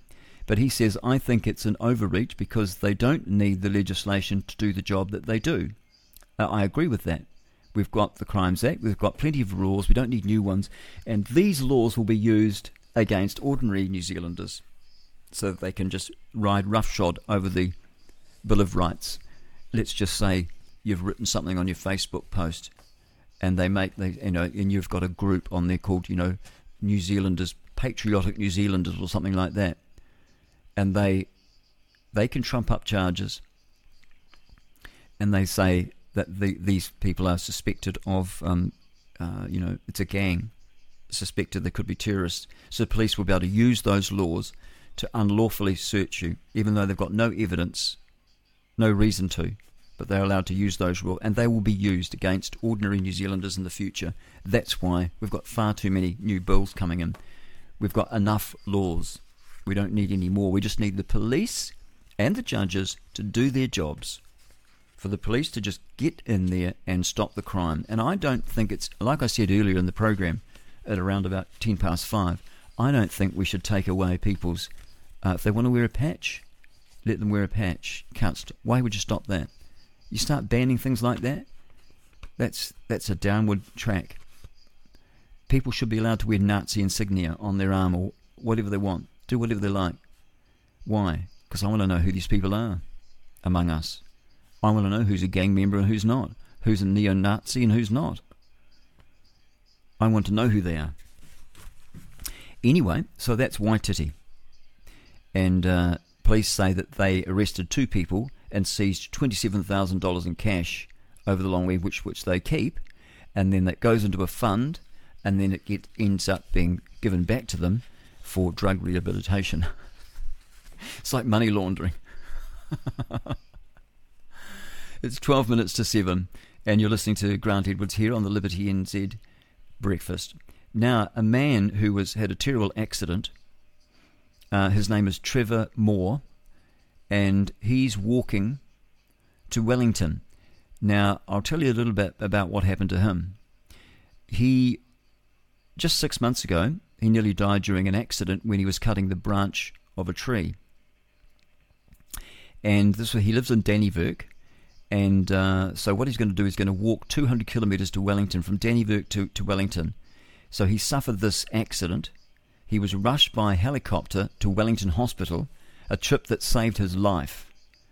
And uh, so th- he's made a remarkable recovery, and he wants to pay them back. You've got no idea how much it costs to run one of those things per hour. He's 62 year old Moore. He can't remember the day before the accident, and he can't remember the day of the accident. He said his skull was split, exposing his brain.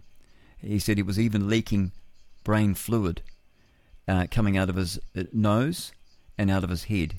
He said, I broke every body in my face and both eye sockets. He said, That's why I have trouble with my eyes. He's, he's been told his, um, that he headed to a remote part of the Tararua district out the back of Pahiatua to help a mate. He, now, the mate is an arborist and I was on the traffic lollipop sign. He said I was bored, so I picked up a chainsaw. So he told me this is what this is what he did because uh, he can't remember any of it. Uh, the he first the first cut went wrong. A very large macrocarpa limb, which are tricky at the best of times, because I've done I felled a lot of trees. Probably felled oh probably more, hundreds of trees, all sorts of trees, totara, um, lots of pine, heaps of pine uh, and some macrocarpa, and they're tricky little mongrels. Those ones are. Even the totara you got to watch out for. Anyway, it, it kicked back on him, and I I don't know whether he's had lots of experience or not, but uh, you've got to know what you're doing. Got to watch a lot of YouTube videos before you go cutting trees down. he said if I if I had my helmet on, I would have died. Really? Oh, if, sorry, if he hadn't had it on. So he had his helmet on, so that sort of partially saved him. He was rushed to Wellington Hospital in the Grassroots Trust rescue helicopter. Paramedics aboard the chopper based in uh, Palmerston North Hospital realised that his injuries from the log were so severe that he needed to go to the capital. And so instead of taking him back to Palmerston North, which had just been a few minutes, they probably took him like an extra 10 or 15 minutes to the capital because they had the facilities. And we know that Palmerston North Hospital is actually in dire straits at the moment. So it's just like Mogadishu, uh, trying to get served there, you know, trying to get some help. Uh, he said he has no memory of the day. He said, I was in a coma for a week. Well, I'll tell you what, my sister, in the car accident that she was involved in with my brother, they were hit by a drunk driver, and she was in a coma for three and a half months before she came out of it. And I think it took her months before she could even say one word. Her first word she said was blue. she said, oh, blue. my mother said, which nightie do you want? The pink one or the blue one? And she sort of mouthed the word blue. And it was, we were all so excited. And we were, us kids, my little sister and I were we were living at my brother and sister both in Rotorua Hospital, and we were living at um, at my auntie's, just not not far from Levin, on their farm. And I remember being picked up from the Ohau School. That's where we went to school. And they said, "Oh, wonderful, wonderful news! Valerie's said her first words today." And we were so excited about it. So anyway, so he's in a coma for a week. He said, "I don't remember." A couple of days, so that was nearly nearly two weeks with no memory. That's what he's saying. There's a photograph of him there. He looks really in a bad way. 62 year old. Trevor Moore. And uh, so he woke up, and he remembers this waking up in Wellington Hospital in the intensive care unit, and then they moved into an acquired brain surgery unit.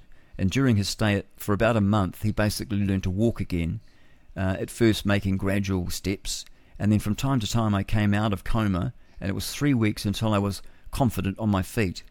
As he recovered, he thought that he, he wanted to say thanks, so he decided to do a walk just over six months on from the accident, he gradually built up his mileage on the road around his property and has become a recognizable figure in his high visibility suit, sort of like those high vis jackets they they give you.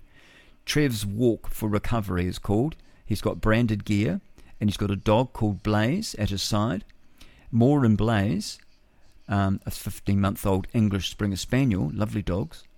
They'll start fundraising. They'll do that on the 2nd of December, and they aim to finish on the 8th or 9th of December, walking 40 kilometres or maybe possibly even 50 kilometres a day. And they will um, split with the with time being pounding that. What are they going to do? Blaze, oh Blaze, poor old Blaze. He will um, he will split with time being pounding the uh, the tarmac and follow alongside in the support vehicle. He said, I'm starting with from my house on the north side of Dannevirke, and it's going to be all the way to Wellington ICU, roughly 250 kilometres. I'm doing it to raise awareness and funds for the Grassroots Trust Rescue Helicopter. They were that was the helicopter that came and rescued me and saved my life and flew me back to Wellington ICU. He said I'll be walking to raise funds for them and to say thank you to the team in Wellington for saving my life. And there's a photograph of him there, lovely dog, and he's standing there. He looks well recovered. And so that's Trevor Moore. Radio New Zealand, they joined Moore on a brisk walk around the country roads near his home. And watching him power along, it's hard to believe how badly he was injured just months ago. And so that is a fabulous story. So he wants to raise $15,000 because he said that the cost of keeping that chopper in the air for an hour is $9,000. And he said so $15,000 was the amount to, spend to spend because that's how long it took to get him to hospital. Um, I think by the time they left and uh, uh, you know gave him first aid, got him back on board the chopper, and then headed to Wellington Hospital. So he's had some sponsorship help from brand, for his branded clothes and his energy food and but he's on the lookout for a self-contained camper van, and he wants to use that for the trip to Wellington. He said, "I'm really, really grateful for all the support the people on the street have given me, and the people on Facebook have given me." He said, "It's amazing. It uh, let me know that I'm not walk, doing this walk on my own." Moore has also uh, he's also due to attend the Helicopters Trust upcoming Open Day and to speak at a fundraising dinner. He hopes that he'll get uh, more similar opportunities to share his story. So he's using Facebook. It's called Trev's Walk for Recovery. Look that up. Trev's with an apostrophe S. Trev's Walk for Recovery to update people on his progress. And Shani Ware, she's the Rescue Helicopter Trust fundraising uh, marketing manager. She said, We cannot thank Trevor Moore enough for his efforts in supporting the Grassroots Trust helicopter with his Walk of Recovery fundraiser.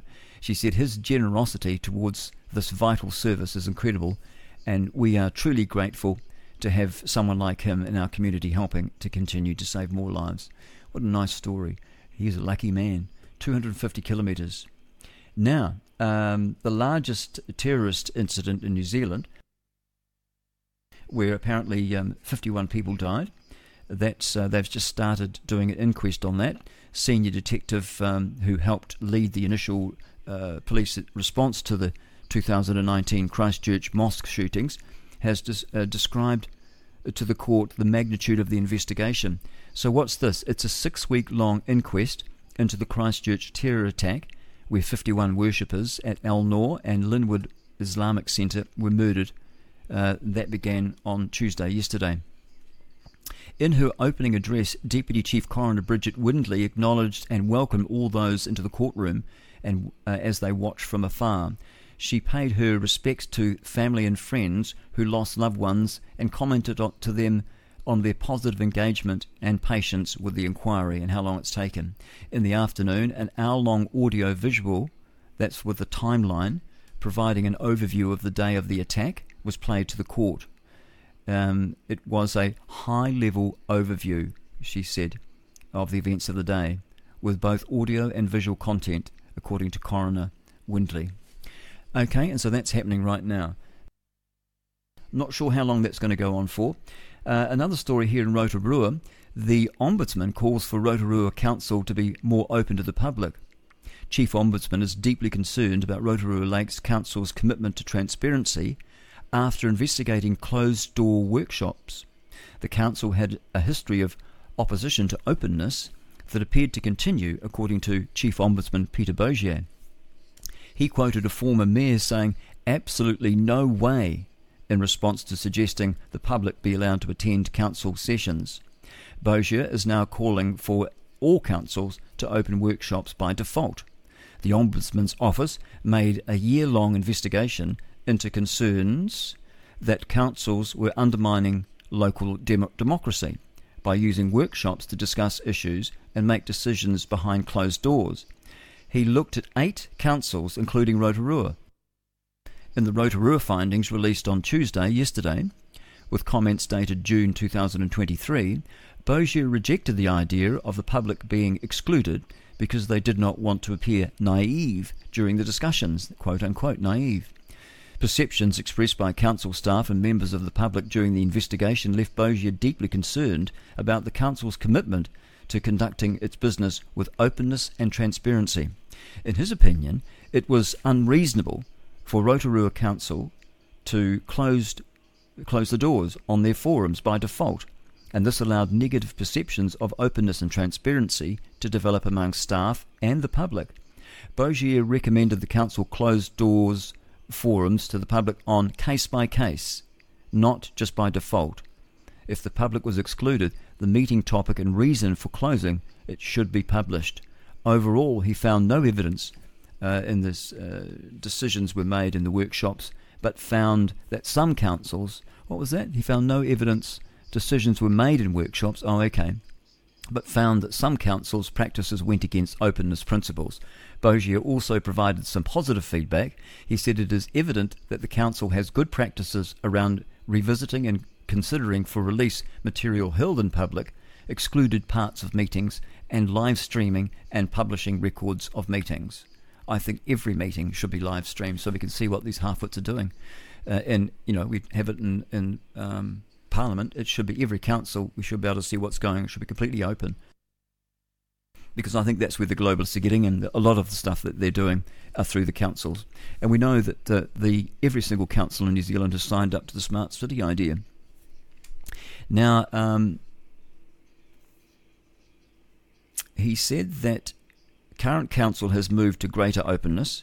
I'm just looking at a photograph here of the former mayor. Her name is Steve Chadwick. She's the one that says no way. She's a short-headed grey, short-haired grey woman. Her name is Steve and it's short for Steve Stephanie. So Boshier, he said that current council had moved to greater openness by advertising forum dates, but said that these meetings were still held out of the view of the public. He said, I'm not convinced by arguments that forums shall be closed in order to elect members that so that they can feel uh, more free to ask naive questions. That's what it's about. They just don't want to look like idiots.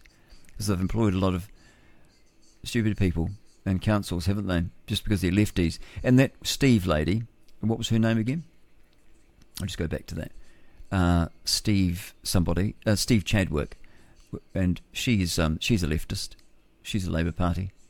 She um, yeah, her name was Stephanie. They call her Steve. Uh, New Zealand politician. She served um, uh, as a mayor of Rotorua from 2013 to 22, so she just got out of the job and she's the one that wanted everything quiet and you know no transparency. She previously held positions of Minister of Conservation, mm, yeah, right, and Women's Affairs, which is a nonsense nonsense portfolio, just a waste of our money. Why would you have? Why do you need a woman's affairs? You don't have a man's affairs, do we? It's just it's nonsense. So it's just this is how they waste our money by having these stupid things. And she was also associate health in the fifth Labour government. There So she's a leftist. You can just imagine what it'd be like. I just I don't even know if I could have a conversation with someone like that. I know I know you should really. Um, we'll have a look at news. It's running a bit late.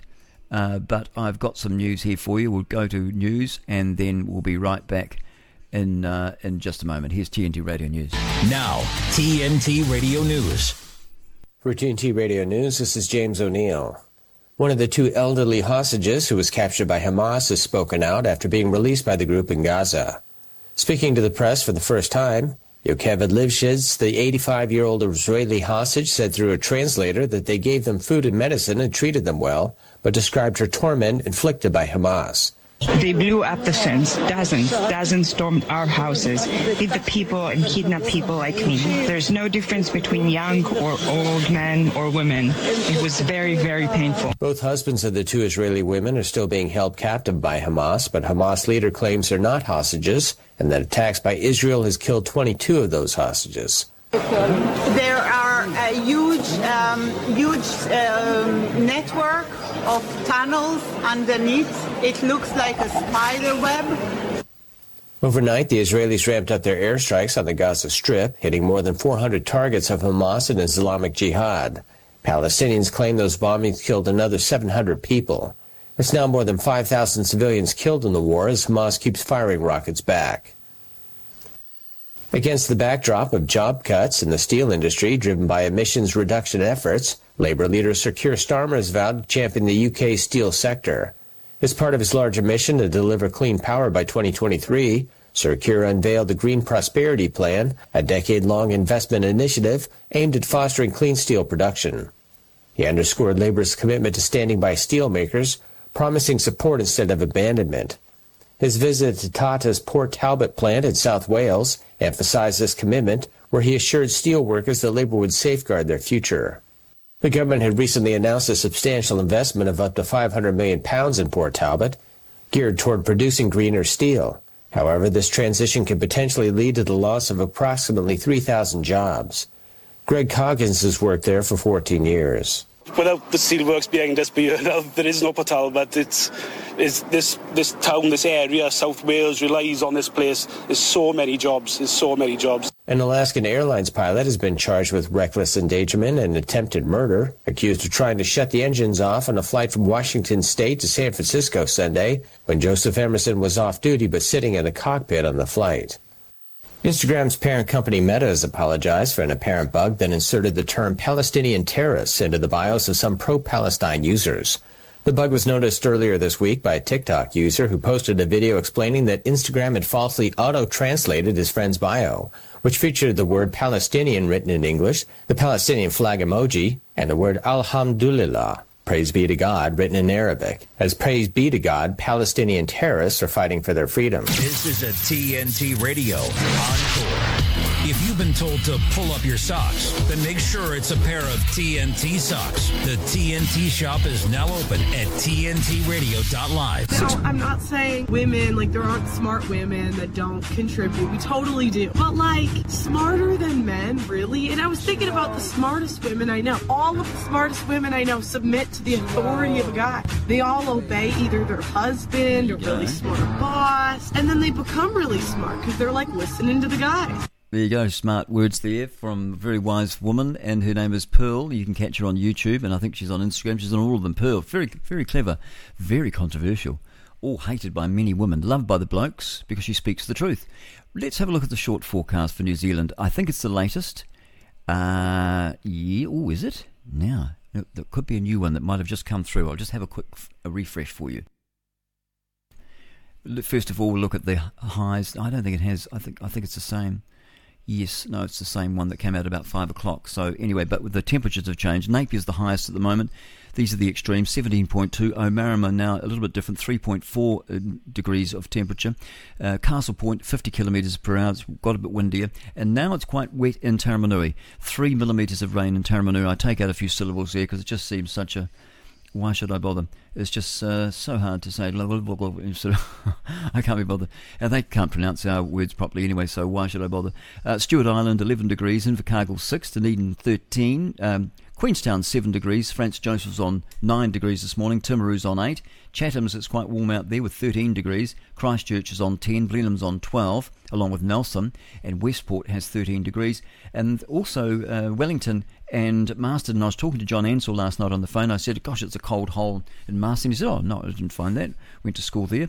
And now, now, because I've said it's about, usually it's like if it's 12 degrees in Wellington, it'll be like 6 degrees in Masterton. And he didn't believe me. But that's what I've found, haven't we? We've been, as I've been looking at the temperatures, Masterton's always cold, but here today, he's probably listening today, and now 13 degrees both in Wellington and Masterton. So, ah, that blows that one out the door, doesn't it? But, but, but generally speaking, Masterton is colder than Wellington or Napier. Palmerston North, 14 degrees. Napier is on 17, isn't it? Amazing. 17.2 right now. New Plymouth, 15 degrees for you. Taupo's on 13, along with Rotorua. Uh, what have we got there? Gisborne, 17 degrees. Tauranga has 16. Uh, Hamilton, 14. Auckland is on 15, along with Whangarei and Kaitaia. Short forecast for uh, Northland, cloudy increasing, cloudy periods increasing, a few showers developing this morning. Auckland and Manawatu, including Coromandel, the Bay of Plenty, and Central High Country. A period of morning rain, followed by isolated showers and increasing fine spells. For Gisborne, Wairarapa, fine apart from scattered rain this morning. Horowhenua to Wellington, also for Marlborough and Nelson, remaining showers clearing this morning and becoming fine. For Buller, Westland and Fiordland, showers becoming isolated by afternoon. However, rain returning to Fiordland and southern Westland this evening with heavy falls and possible thunderstorms.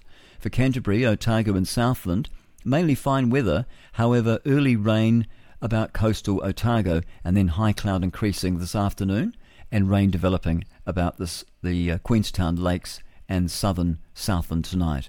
And finally, for the Chatham Islands, periods of rain developing later in the morning. Okay, I'll be back in a minute and we'll have more news for you. How about that? More news. More news from the papers. Oh, hang on. Am I going to go another hour? Hmm, might as well. See how we go. What's really going on in our store shampoo brands? Part 3. Last parts, we talked about how bad Aussie, Hask, Maui, Love Planet, and Beauty and OGX is for you. Let's get to what you've all been waiting for. The absolute worst shampoo on the market. Let's take a gander at this cesspit concoction of ingredients. Sodium lauryl sulfate, which is too harsh and strips your hair. Similar to the next ingredient, cocamidopropyl betaine. These chemicals strip too much, which leads to hair loss. Same with sodium chloride. Dimethicone, which leads to acne. Don't even ask me why they would. Never mind. Styrene acrylates copolymer increases your risk to breast cancer. DMDM hydantoin has several hair loss lawsuits. Methylisothiazolinone, a presumed neurotoxin. Titanium dioxide is linked to alopecia, a disease where the immune system attacks hair follicles causing severe hair loss. Yellow 5 causes hyperactivity, gastrointestinal issues, and may be linked to cancer. Red 33, whose side effects are, and I quote, moderate cancer. These ingredients are brought to you by Dove Shampoo. All of these harsh chemicals, but they are still allowed on the shelves and making a billion dollars a year in sales even after the lawsuits. Good Dove grief. owned by Unilever, who's owned by BlackRock and Vanguard, the system is against us, and they own the system. Here's their partner in crime, Tresemme. Do these ingredients look familiar to you? Oh, that's why. Are you sick and tired of Yeah. What? You didn't finish. 12 minutes past 7. Liberty NZ with Grant Edwards. You might do another hour. Should we do that? Yeah, go on then. I've got a bit of comedy this morning coming up. I've also got, uh, what's his name now? Where's he gone? Dennis Hall. I had him there. Uh, Dennis is gone. Wonder what's happened. I know what's happened. It's, um, there's a problem with my program sometimes. Oh no. Where are you, Dennis? I had him there before. Let me see if I can quickly find him. Mr. Hall. Uh, where would he be? Oh, I guess he's up under news. Have we ever got him? News? Dennis? No? Oh, yes, here it is. Yeah. I don't know why he's under news. We'll hear from Dennis very shortly. Oh, there he is. He was there all along. Muslims versus the West. Uh, that's very interesting. Dennis Hall. You can follow him on Facebook. Um, Dennis Hall. I think it's just Dennis Hall. Is it? He's an older guy. He's about 82, but he's a pretty good writer. And uh, he was a balloonist. He did the Levin Balloon Festival for many years and he was a sculptor, one of New Zealand's best sculptors. Uh, he, he did the uh, breast of um, Robert Muldoon, Sir Robert Muldoon, in 1983, I think just before the general election, and the it was televised. Uh, they turned, I think it was about six hours of work that he did with meetings with Rob Muldoon down there in Wellington, and uh, they turned it into a 24-minute little um, television piece, but they didn't play it till after the election because they said that Dennis did such a good job of interviewing, interviewing Rob. He was so relaxed with him. So he interviewed him while he was uh, sculpting him. Isn't that incredible? And they said that if they played it before the election, that he would he would have won. And so the media, that's election interference, isn't it? That's what I think that is. We'll have a bit of comedy this morning, as I said. 14 minutes past 7. Let's go to Radio New Zealand and have a look at their front page. And it's still Tropical Cyclone Lola, Vanuatu on high alert as storm hits Eastern Island. A severe tropical cyclone Lola is passing over now the Pentecost Island, and it is forecast to make landfall on Vanuatu's second largest island, Malekula. Is that what? Mali, Malekula, it is, yeah. Fiji Meteorological Service has said. I don't believe it. They say that Lola, the wind gusts are up to 320 kilometres per hour. Red Cross, they fear a major, major damage. But when I go to um, Windy, which is very reliable, uh, as uh, sailors, we use Windy. When I go over there, I don't see anything of the sort. And I wonder what on earth is going on here. So here we are. This is real time. I'm just zooming in now. If there's anyone on Rumble, you'll be able to see it's where the um, that's where the eye of the storm is. It's just sort of um, uh, east. It'd be no, it's, yes, it would be east northeast of Vanuatu, and uh, it's three knots. That's not very many, is it? And if I go out a little bit further, where it should be about 40 and 50 knots there, so it has increased a little bit. It was 46, so it's blowing. So 50 knots, you know, that's that's getting up there. That's about 80 miles per hour, um, 80 kilometers per hour but it's not 300. So I don't know what they're talking about. I look around here with my little my little mouse. I'm looking at the wind, and uh, I can't see anything like it. These patches here, 35 knots, 35 knots round the outside, getting a bit closer to the eye. It's 46 knots. That's the highest. Oh, 49 there. So 50 knots, say round figures. I'll zoom in a bit further and just see if I can find any other places. 42 knots. But when I go to the eye of the storm, it's two knots. A little bit further out, it would be seven knots. There are nine knots now. Ten knot breeze. Seventeen knots. And then as you go out, you're 23 knots, getting further away from the eye. 31 knots. 39 knots. 44 knots. 47 knots. And so she's up nearly 50 knots. Um, a fair way out. So it's pretty windy, but it's not the winds that they're talking about. What are they doing? How can they tell us these are these are lies. If Windy, I don't think Windy's wrong. It's very, very accurate, and um, so sailors use it all the time. Uh, but they're telling us a different story, aren't they? I wonder why that is. Let's let's have a closer look at that story. Well, they say that uh, the severe tropical cyclone, right? It's called Lola, and uh, it's now a Category Four. It got up to a, a Category Five yesterday, late last night, uh, but now it's a Category Four and uh, so it's close to the centre. They reckon it's 185 kilometres an hour of wind gusts. Well, that's just bullshit, because that just doesn't happen in a cyclone or a hurricane. There's no wind in the centre, uh, very little wind. The further away you get from the centre, then that's when you get the wind. Uh, they reckon it'll reach gusts of 260 kilometres. Now, it dropped from a Category 5, the highest cyclone category recorded in the Pacific Islands. Bullshit.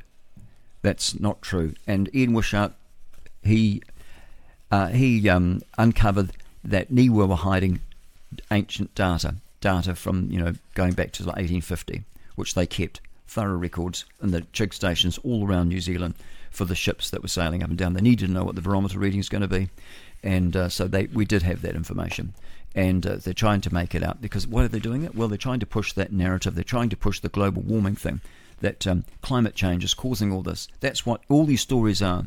They're just getting into your head all the time, continuously trying to brainwash you that climate change is a real thing, that it's really caused by us, because the world government need funds, and the way to do that is to tax you, tax you for your cows farting and your sheep farting. Soon you you farting, and that's what they probably want you eating bugs too, because probably they've figured out that they reckon that you, you probably fart more if you eat meat, and so they'll have to get rid of you. They want to get rid of the cows.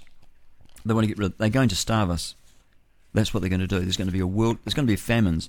Jesus said there'll be wars and rumors of wars. We've got that now, and there'll be famines and pestilence. Now there's going to be famines, and that will cause pestilence because when people get malnourished, then you get sick, and lots of people get sick.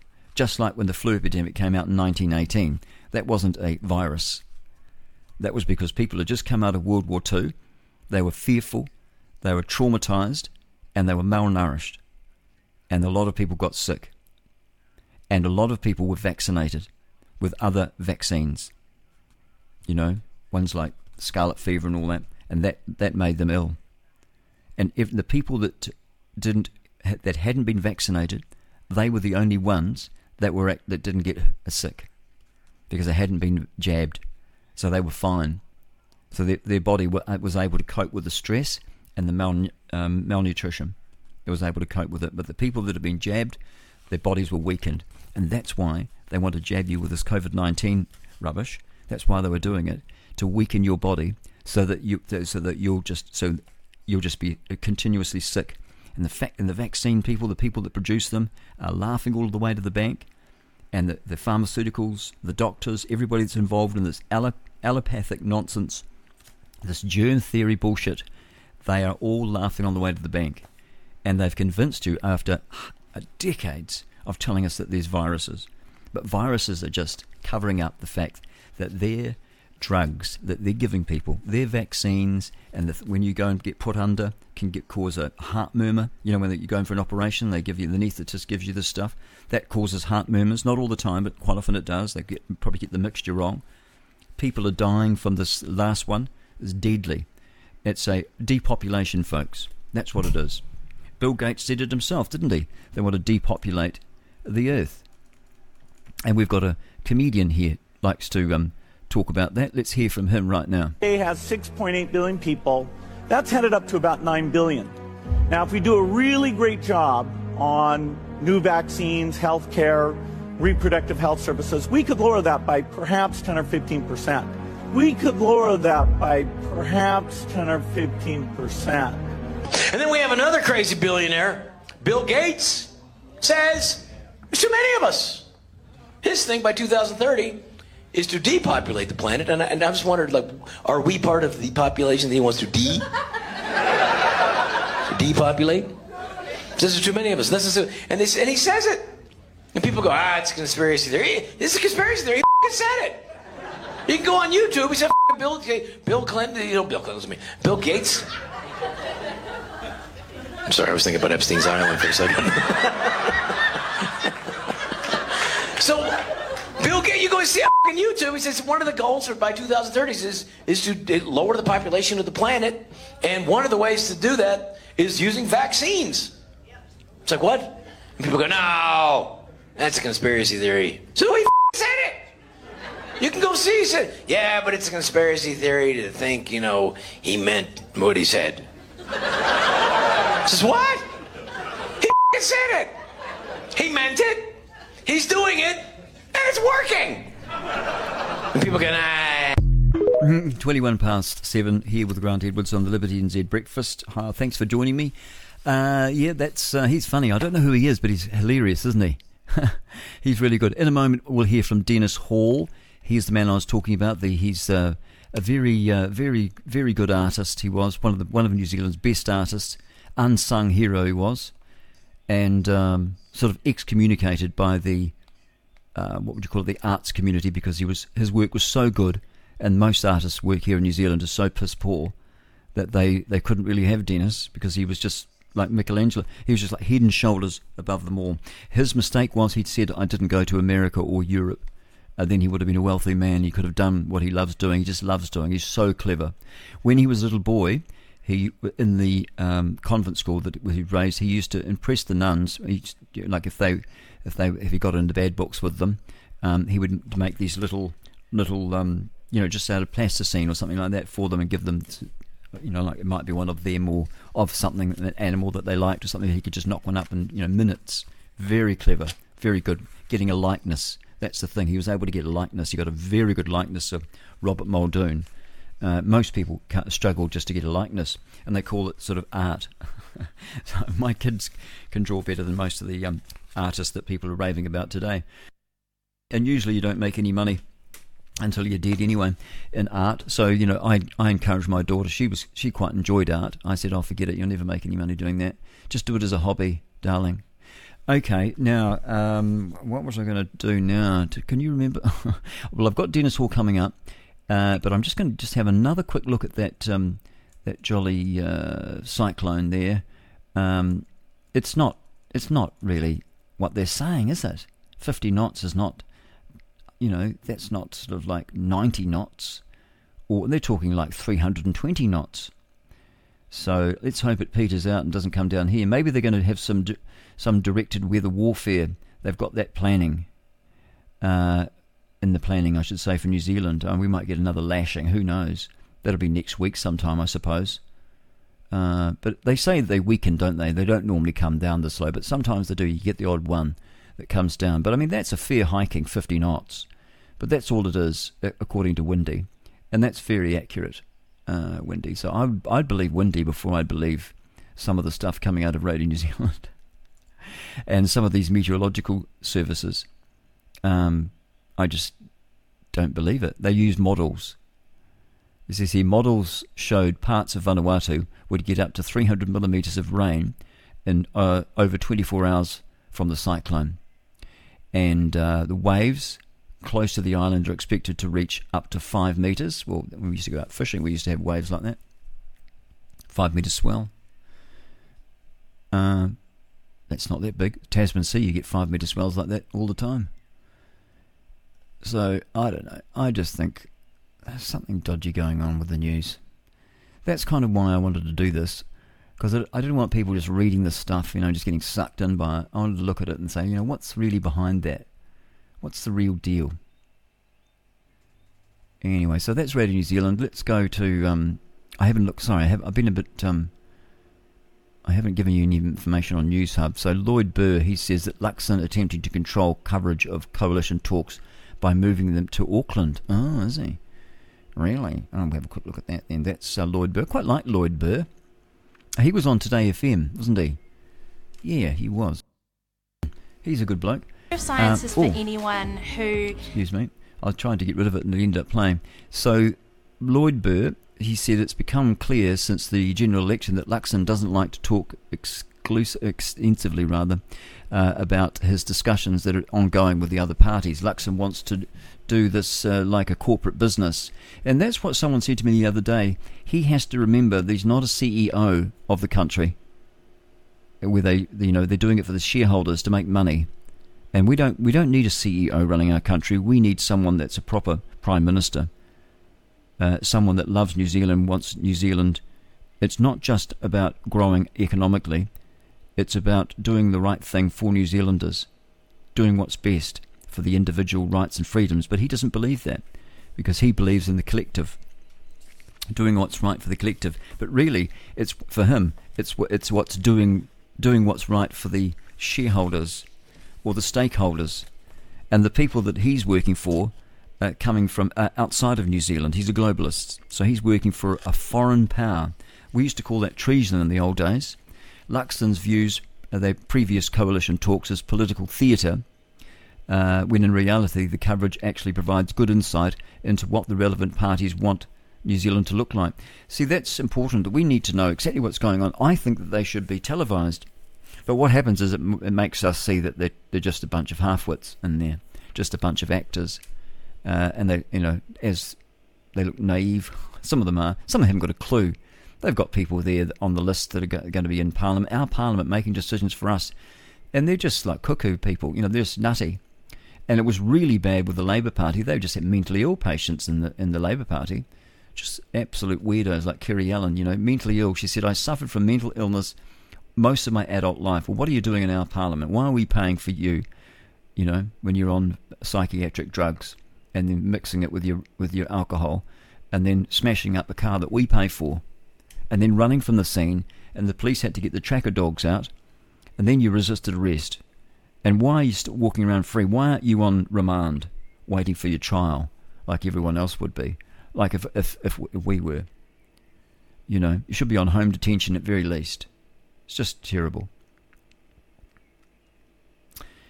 Okay, so there we are. Fears of a major damage in the in the Vanuatu. We talked about that. We've done that to death. I don't believe it. Uh, what have we got? We've got a big cold blast coming, apparently. Looks like it too, with snow quite low. This is from the Met Service, no doubt. What else? What other lies are they telling us? A new spring blast is set to hit New Zealand later in the week, with bitterly cold winds expected for parts of the South Island, as well as heavy snow. Ooh, the ski people will be happy, but the farmers won't be happy with those spring lambs.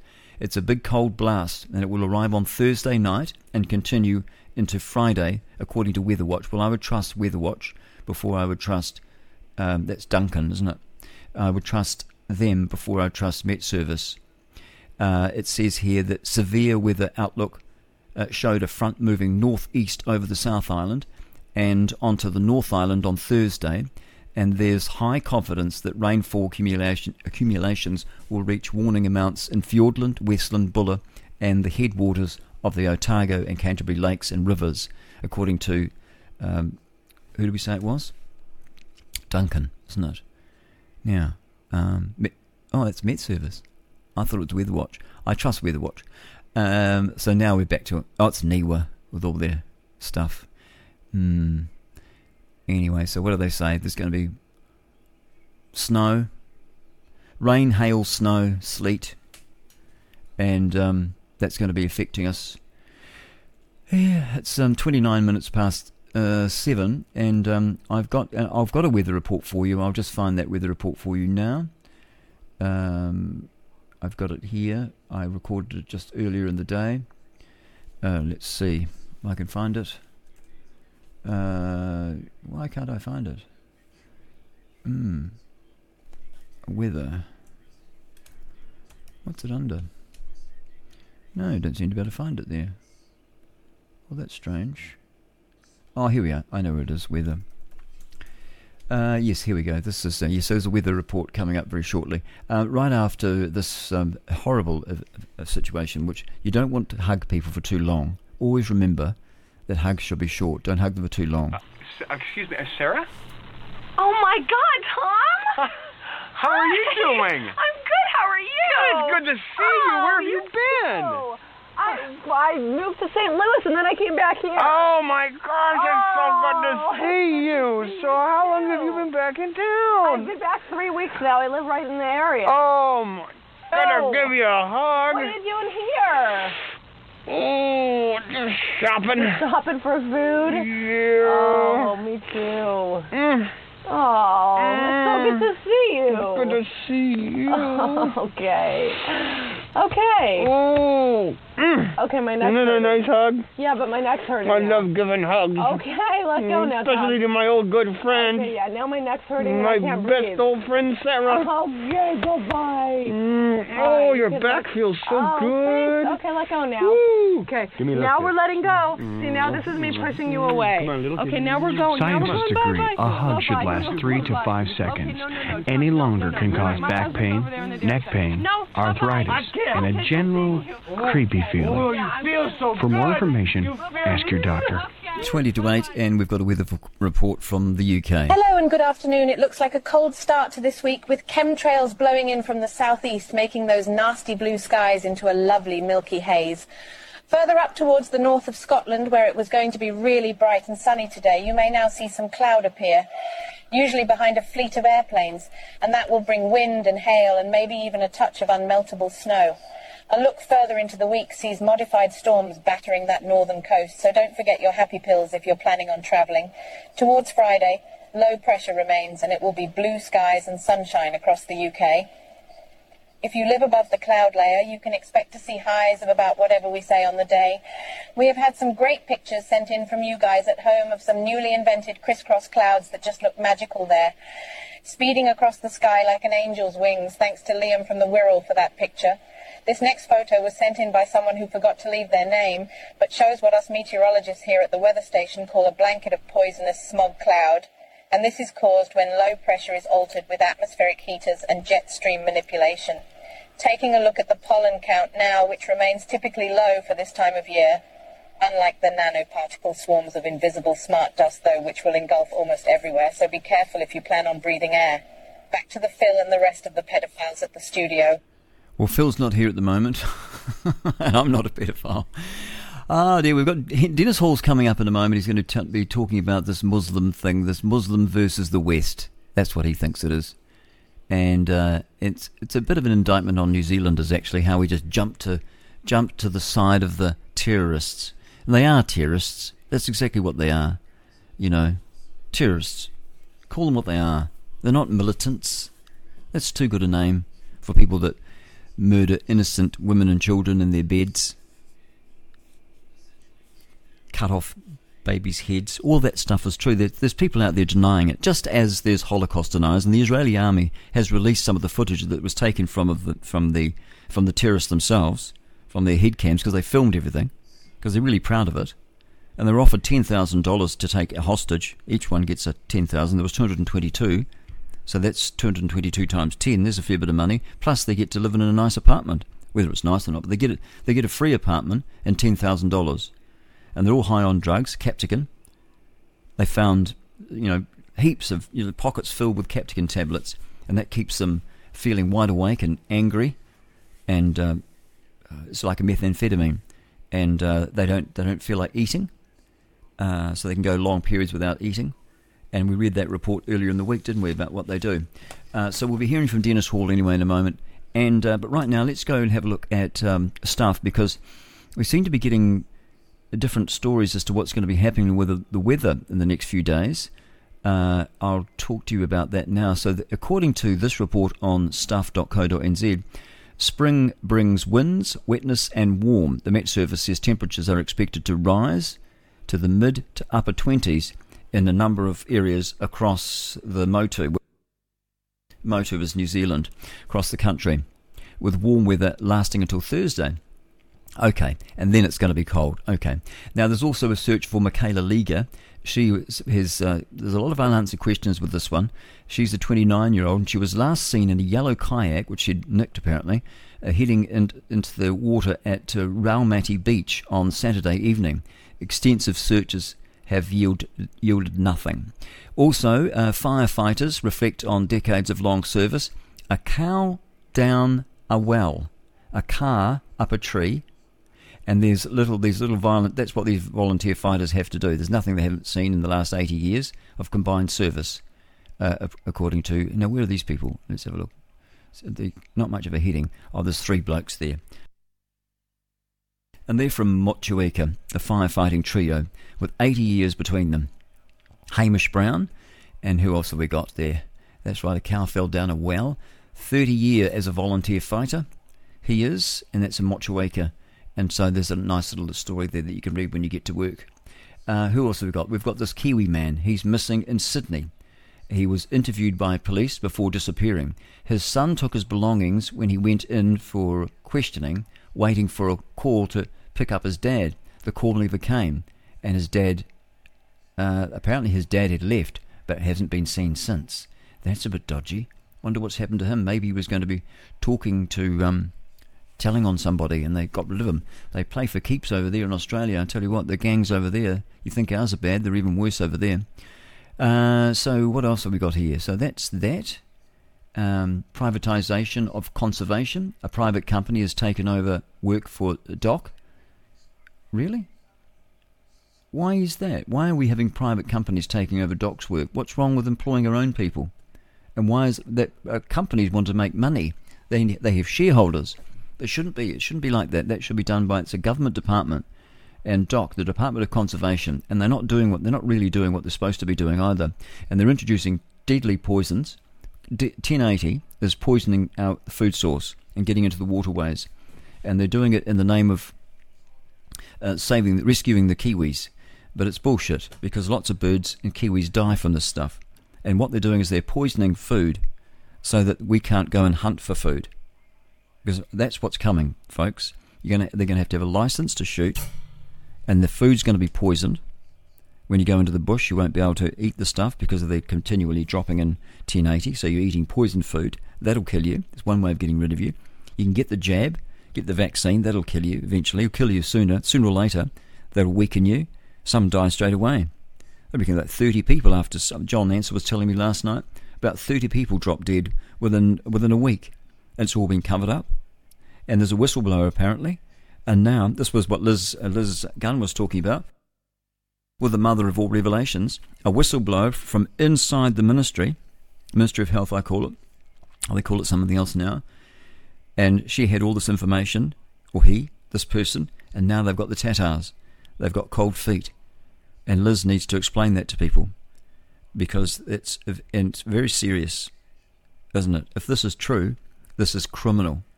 And there shouldn't just be, you know, what Winston's saying there's going to be, which he'll never do. An inquiry into the, the mandates and all that, which he was which he was telling everybody back in September or October 2021. He said you all need to get vaccinated. So did Luxon. So did Hipkins. They all did. They all were singing. They're all collectivists. They're all every single uh, tyrant in history was a collectivist. They're doing it for the for the greater the good. That means that three people have more rights than one person. Why would that be? Because there's no such thing as a group, as G. Edward Griffin says. They're actually just three individuals. So that those three individuals have more rights than one does. And that's what democracy is.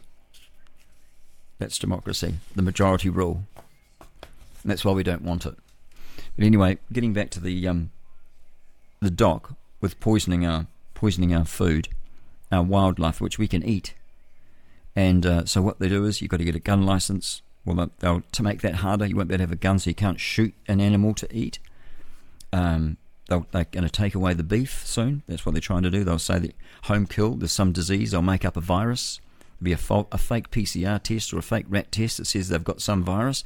And they'll say for you, first of all, to be voluntary. So for the, we just, you know, we just recommend that you don't have home kill because you know this this virus is loose, and then they'll mandate it, and there'll be no more home kill. So if you want to get meat, you've got to go. You can't go and get beautiful meat that's been unvaccinated, no antibiotics, not overgrazed. Um, you'll have to go to the, the you can't go to the butcher even because they'll shut him down as well. You have to go to the big supermarkets chains. So this is public-private partnerships. You've got to go there and get your meat. So they've got you, haven't they? So that means you have to be in their financial system when they crash the cash, and you have you have your digital currency. You have to have one of that. So you have to be in the system. They'll outlaw um, bartering. So you won't be able to say, well, look, I'll tell you what, if you give me that sheep, I'll give you um, a load of firewood. How about that? That's a fair trade. They'll probably ban that, make the outlook because of for, for your safety, for the greater, for the common good. You, you, there could be something wrong with that sheep. Can't do that. So that's what they're going to do. Fishing, they'll stop you fishing. All this um, stuff, you know, uh, out there saying they're making these areas, you know, sort of like natural areas where we're not allowed to fish anymore. Uh, that's a nonsense. And so the idea of they'll, they'll introduce licenses for even just going out to catch a snapper. That will happen. Uh, they're getting used to the idea of, doing that, and it's all designed so that they can control the food. If they can control the food, they can control you. That's how it's done. So they'll do it through the money system. It is all satanic, and it all it all goes back when you follow it all the way through. It goes back to the Bible, and the Bible says in Revelations 13 that He causes all, small and great, to receive a mark in their right hand. Don't read it from a, a corrupt new version. Read it from an old King James. Go and get one. Get one of those. It's perfect to the word level in the right hand or in the forehead that you can't buy or sell except you have that mark. And apparently it's 666. And I don't know. Barry Smith used to talk about the 666. He, he reckoned it was on the, the um, what do you call those, uh, the little things that you scan? It's got two little lines together and then it changes, then it reads another, some more on the barcode, and then there's another two lines, and the, the two lines represent a six, and there's three of them apparently, one at either end and one in the middle. If you look at a um, a barcode, I don't know if it's still like that or not.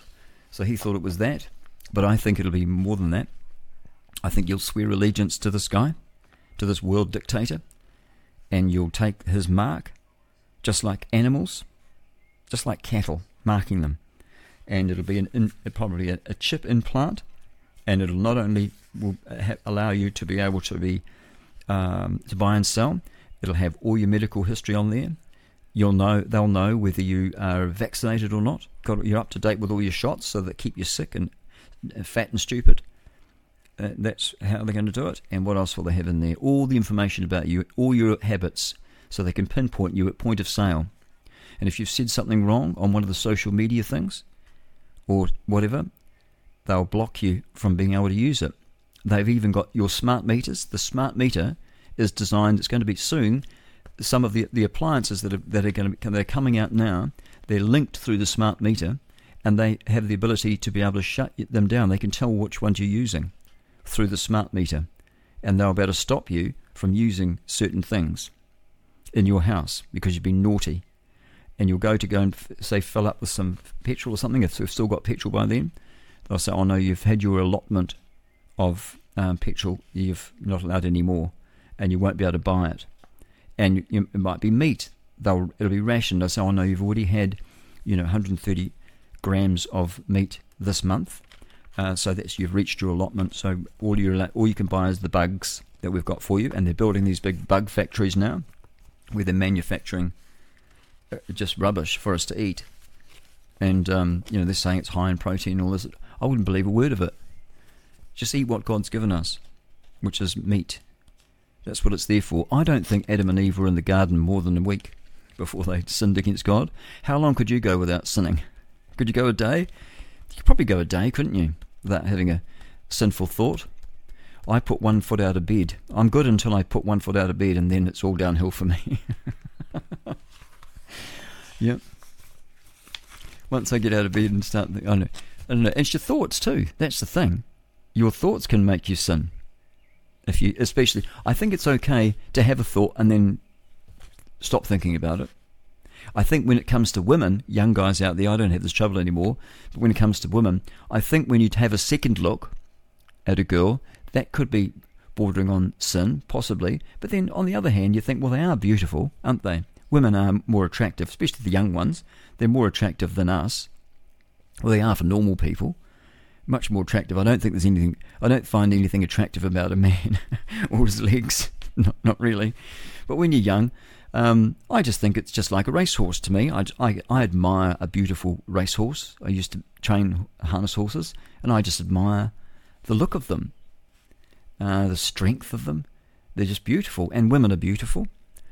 I wouldn't trust them though, as far as you could chuck them. I wouldn't want to be in a relationship with one, but they are beautiful. And when you're young, you know that's what you you, you want one. I think if you start imagining that you're having sex with a woman and you're not married to her, I think that's that's sin. That's adultery. Because she's not going to marry you. She's going to marry somebody else. And if you're doing that, Jesus said if you even look at a woman is to lust after her. I think it's all right to admire her and say she's beautiful. But to lust after her, then he says you've committed adultery with her in your heart. And so it's pretty hard not to sin, isn't it? pretty hard, all right. Although, I, you know, I think, I think, you know, I think I've explained that you can look at a, a, woman, admire, she's beautiful. She's got a beautiful figure. What's wrong with that? Nothing. Just like I admire a beautiful racehorse or a fine, a fine hunting dog or a, or a working dog. Beautiful. Look at the legs. He's lovely. Gosh, he's muscly. He's so good. He's great. Look at the speed. And you can look at them. Why not? And I think women, why do women put lipstick on and all that? What's that all about? Why do they wear short skirts? Why do they come to work half, you know, with half the clothes missing. Men don't. We cover up, don't we? Wear a suit. Women often don't. The low cut and all that. What's that all about? Lipstick? Makeup? What are they trying to do? Imagine if I put lipstick on when I went to work. What are you doing? What's that for? Well, the lipstick's to show, it's a sign of arousal. So they're trying to show us, whether they realise it or not, I don't know.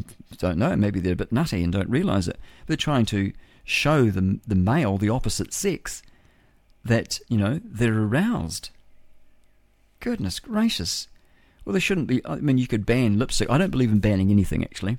But you've got to ask them. You know, then they go on, oh, he's looking at me. Oh, well, you know, we'll stop dressing. You know, if you're not selling, don't advertise.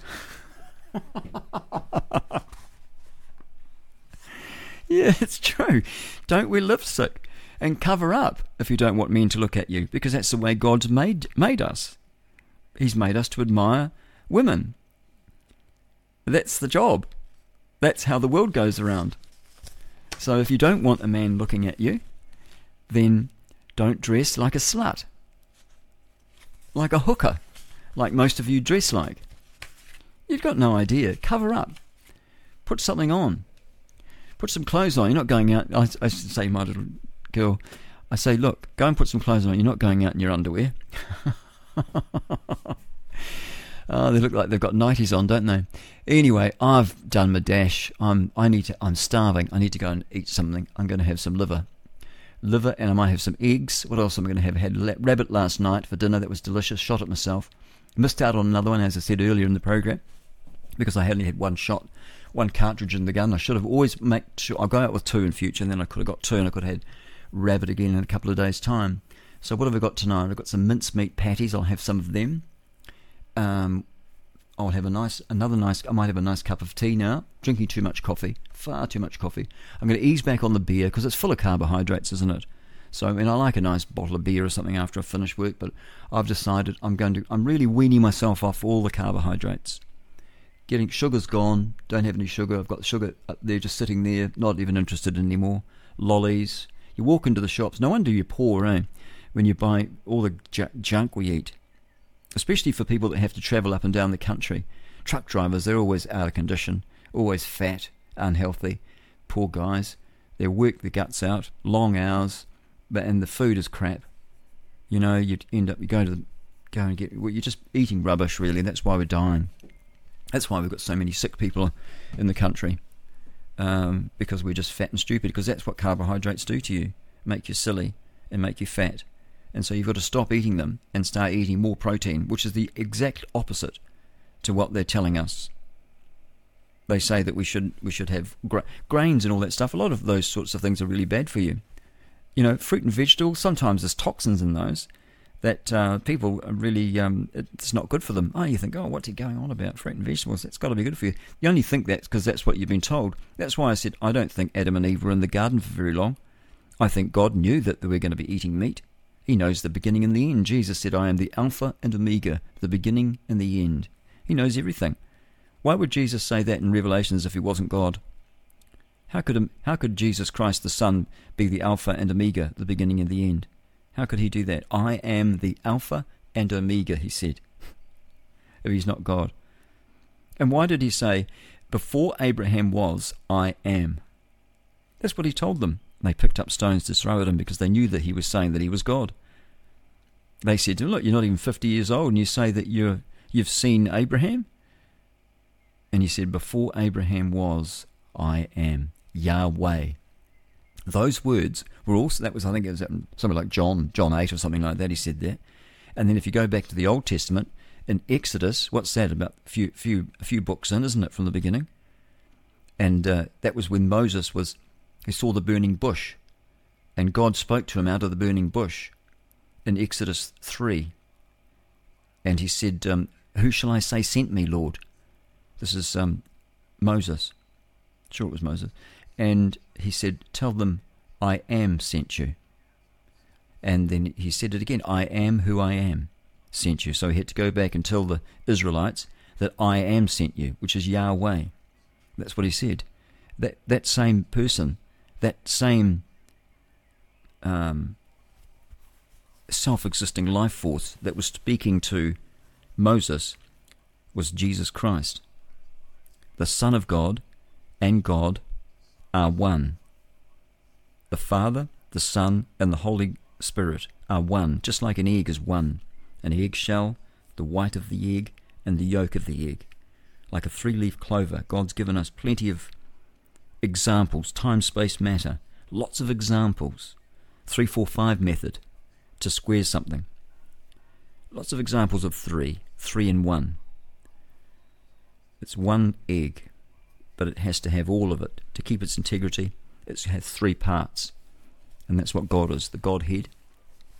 Jesus Christ is the creator of heaven and earth. And that's who came to lay down his life for us. Imagine that. God Himself loved us so much that he became one of us. And because we'd sinned in our bodies, he became a man and he laid down his life for us to save us. But before he could do that, he had to be perfect, which he is. He's perfect. And he lived a perfect life, never sinned, never looked at Mary Magdalene to lust after her. Never had, if he had one little thought like that, if he'd sinned just once, as we all do from time to time. We might get you might go a hundred years, but eventually they'll get you. Why? Because the Bible says, For all have sinned and come short of the glory of God. And it says the wages of sin is death. So God knew that we are dying. Well, he knows everything. And so he became one of us, came to earth, kept the law, fulfilled the law for us, kept the Ten Commandments, and then he laid down his life for us as a perfect offering. And those lambs that were offered annually for the sins of the Israelites, Jesus Christ was the one and only, the final sacrifice. Behold the Lamb of God, which taketh away the sins of the world. That's what John the Baptist said when he saw Jesus walking. And so his sacrifice on that cross 2,000 years ago, once and for all, not over and over in, the Mass, as the Roman Catholics teach, but once and for all, he died on that cross to pay for your sins and mine. He was buried, and he rose again three days later. He was in the grave for three full days and three full nights. He cannot have been in the grave on a Friday and rose on a Sunday morning. That is not three full days and three full nights.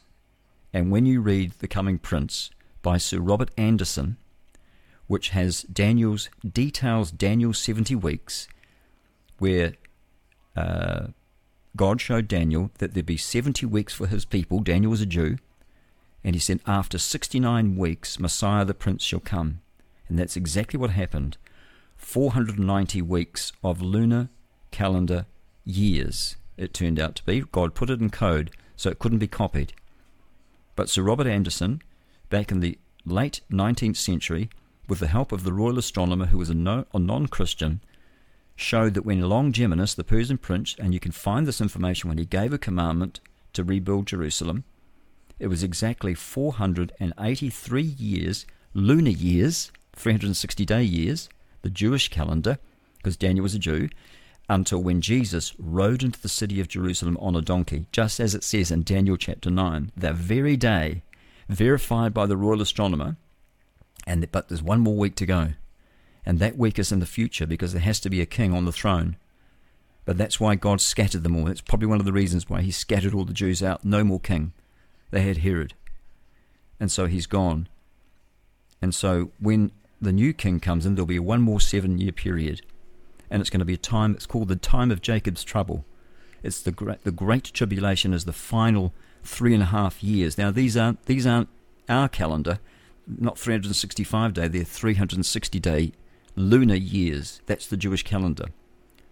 And so from when uh, there'll be a seven year period before Jesus comes, and, it, and, and I believe that the Antichrist will, when he signs that peace treaty with the Middle East, is going to be a, a peace treaty of seven years with the many, it says. I believe that's between the Arabs and the Jews. And that's because that's what you've got Arabs and Jews. That's all there is. There's no Palestinians. It's an invented term. It's like Aotearoa. It's just invented by Europeans. And so that peace treaty for seven years, lunar years, it will be broken halfway through. He even allows this Antichrist in Jerusalem there, he allows the Jews to have the sacrifice again, and then it stops. And then the final three and a half years is going to be the worst uh, tribulation period for mankind. If Christ doesn't intervene, no flesh would be saved. But he does intervene. And he saves the remnant of Israel. I believe those are the Messianic Jews that are in Israel now. And there's going to be 144,000, not Jehovah's Witnesses, because there's a lot more of them now anyway. 144,000, the Bible says, from the 12 tribes of Israel. 12,000 from each tribe. And they're going, to, they're going to be young men that are virgins. They've never been with a woman. And they're going to go throughout the entire world during this seven year tribulation period, and they're going to be the preachers, they're going to be the evangelists. And there's going to be two prophets from the Old Testament that are going to be come back to earth. There's quite, I think there's two or three that are in the running for this. They're the candidates. I think Elijah could be one. It could be Enoch could be another, and Moses could be the other one. But Enoch and Elijah never died. Elijah was taken up into heaven in a chariot of fire, and Enoch can't quite remember what happened to him. It's been a while, but these two prophets are going to be um, preaching and hated by the whole world, and the whole world will see what's going on. We can see that that can happen too. Can't, the Bible says the whole world will see this. They're going to be murdered because of what they were preaching. Street preaching in Israel. You try that now, it's pretty hard. They're going to be killed because of their what they say, and their bodies are going to lie in the streets of Jerusalem for three and a half days. And then after three and a half days, the Lord God is going to resurrect them. And I think it's Elijah and Enoch, but I could be wrong. Don't want to get too, you know, too much of a stickler on these things, do you? I could, you could be wrong. I believe the Lord is going to come and in Revelation, in um, First Thessalonians chapter four and First Thessalonians, uh, First Corinthians chapter fifteen. I believe if you read those two together, they give you an example of the rapture. Now, rapture is a Latin word, but it means the catching away. And I believe the Lord is going to come just before the seven year period. It could be just before the three and a half year period. We might not even see the Antichrist for the believers because I believe that what will happen, this is what I believe, and I could be wrong on this, and, and I hope I'm not wrong, uh, but, but maybe I'm not. Some people, they want to go through it, but I don't think they've got any idea what's going to happen. The tribulation saints, there'll be people that will be saved, but they have to lose their heads. That's what the Bible says. But, but right now, we've got an opportunity to be able to just call on the Lord and say, Please forgive me for the way I've lived. I've sinned against you. That's what we've done. We've sinned against God. Please forgive me. And um, just believe that Jesus, by faith, that Jesus Christ came to this earth as a man, fully God, fully man, and laid down his life for you and for me. And then he died, he laid, he was buried, and he rose again, according to Scripture. A miracle. That can't happen. Doesn't happen. Born of a virgin girl. Just doesn't happen. It's just fairyland, isn't it? But because that supernatural element was fulfilled, of the that we can prove outside of the Bible, that Jesus, from when that commandment went forth by Alex uh, Atastaxis, I think is how you pronounce his name, Longimanus, uh, the Persian prince, found in the Persian history books, it was exactly 69 weeks of Jewish calendar years. 300, 483 years to the day when Jesus rode into the city. So we can prove that the Bible is true, that has a supernatural element to it that no other book does, but it does. And so that's why I put my trust in that book. I've proven, I've convinced my, I'm convinced. I don't mind what you think, but I'm convinced that I can put my trust in the words found in the King James Bible because I find pr- lots of provable errors in the new versions. There's only two types of Bibles. One comes from Alexandria, Egypt, which is most of the new versions, and the other one comes from Antioch, where Christians were first named Christians. And so all the new versions now come from the Roman Catholic text, the um, sort of the Gnostic teaching from Alexandria, Egypt. Egypt is a picture of the world. And that's why I believe God has preserved his words. I don't know where they were earlier. They would have been in the Great Bible and, you know, all those other the received texts, the, the texts that have been handed down, passed down. It's not a book called the Textus Receptus. The Textus Receptus is just a type of a, te- a text type, a type of reading, a type of witness. And there's other names for it as well, Byzantine text, I think, or majority text, that sort of things. And you know, I'm not a biblical scholar, but I, what I do know that there are two types of readings. So if you go to um, Dr. Sam Gipp, I think it's got two P's on it, and there's a there's one that he's done. He's got lots of other people doing things against him, but if he's got this one called "What's the Big Deal About the King James Bible?" and it's made up of eight, uh, I think they're eight minute long videos, which explains and he explains it really well, very very well, for people.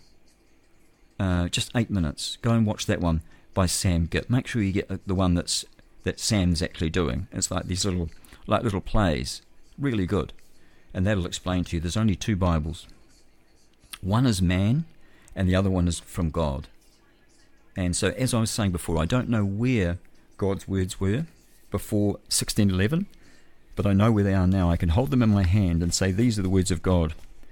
And the Bible says every word of God is pure in Proverbs 30, verse 5. And it says that God will preserve his words for eternity, forever, in Psalms 12, 6 and 7. But in the new versions, it doesn't say that. It says that God will preserve the people. That's totally different. In the King James Bible, it warns us that men will corrupt, try to corrupt the word of God. The only time the word corrupt is used is in the King James Version. It's taken out of all the new versions. It says peddle. It's different. A peddler, someone who's peddling something, is selling something or promoting something. A peddler. That doesn't mean he's corrupting it.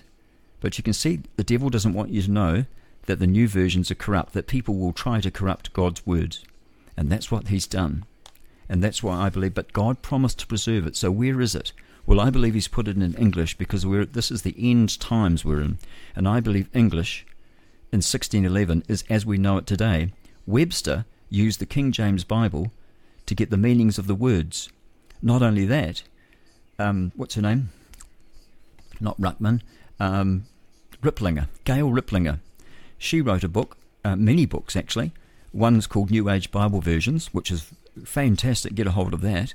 And she's got some videos online as well. And the other one is about the dictionary, the built-in dictionary that's within in the in King James Bible. So when you're reading a text, it talks about um, it's uh, you, you'll start a sentence or you know like a verse, and then towards the end of that verse or maybe the next verse, it'll sound like it's repeating itself. But what it's doing is it's letting you know what words mean. It's got this built-in dictionary, and that's why, it's, as I say, Webster used the Bible to get the meanings of words out of that book. You don't need to go to the Greek because God's moved out of the Greek and he's in English now and he's put it in that King James Bible and you can trust it. There are no provable errors. There's plenty of apparent contradictions and errors, but when you go there and research them, they're not errors at all and you can't prove that they are. And so that's my lot. Yes, so make sure that you get your Bible verses right because the end is pretty close, the end to, of this dispensation, not the end of the world. The world can't end for another 1007 years because when the Lord returns, it'll be from now seven years before he steps foot on the earth.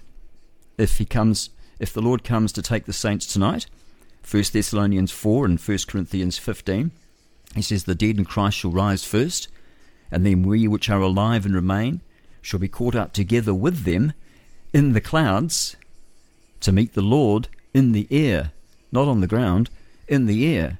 So we go to meet him in the air. And then what happens? We go to the judgment seat of Christ. Where obviously we have things have to be sorted out and purified, I suppose. I don't know. I don't know what's going to happen. That's the judgment seat. And then after that, we have the marriage supper of the Lamb. While that's happening in heaven, all hell is breaking loose on the earth because the Holy Spirit, the, the Christians, have gone. But there will be tribulation saints which will be saved by the missionaries, the evangelists of the 12 tribes of Judah. The 144,000 virgin men are going to go out throughout the earth, plus these two prophets, and they're going to preach the gospel of the kingdom. It's a different sort of a gospel. But it's still believing God, isn't it? And they'll become Christians, but they'll all lose their life because they won't take the mark of the beast because they know what it means.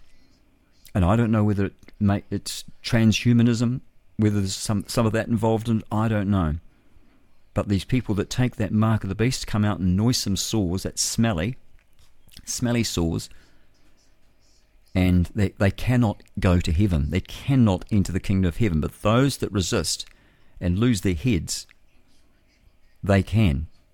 And they will be their tribulation saints. That's what we call them. It's seven minutes past eight. It's time for me to go. So that, all I can say is go well and hope to see you tomorrow morning, Lord willing, uh, which is what, Thursday, tomorrow, isn't it? Is it?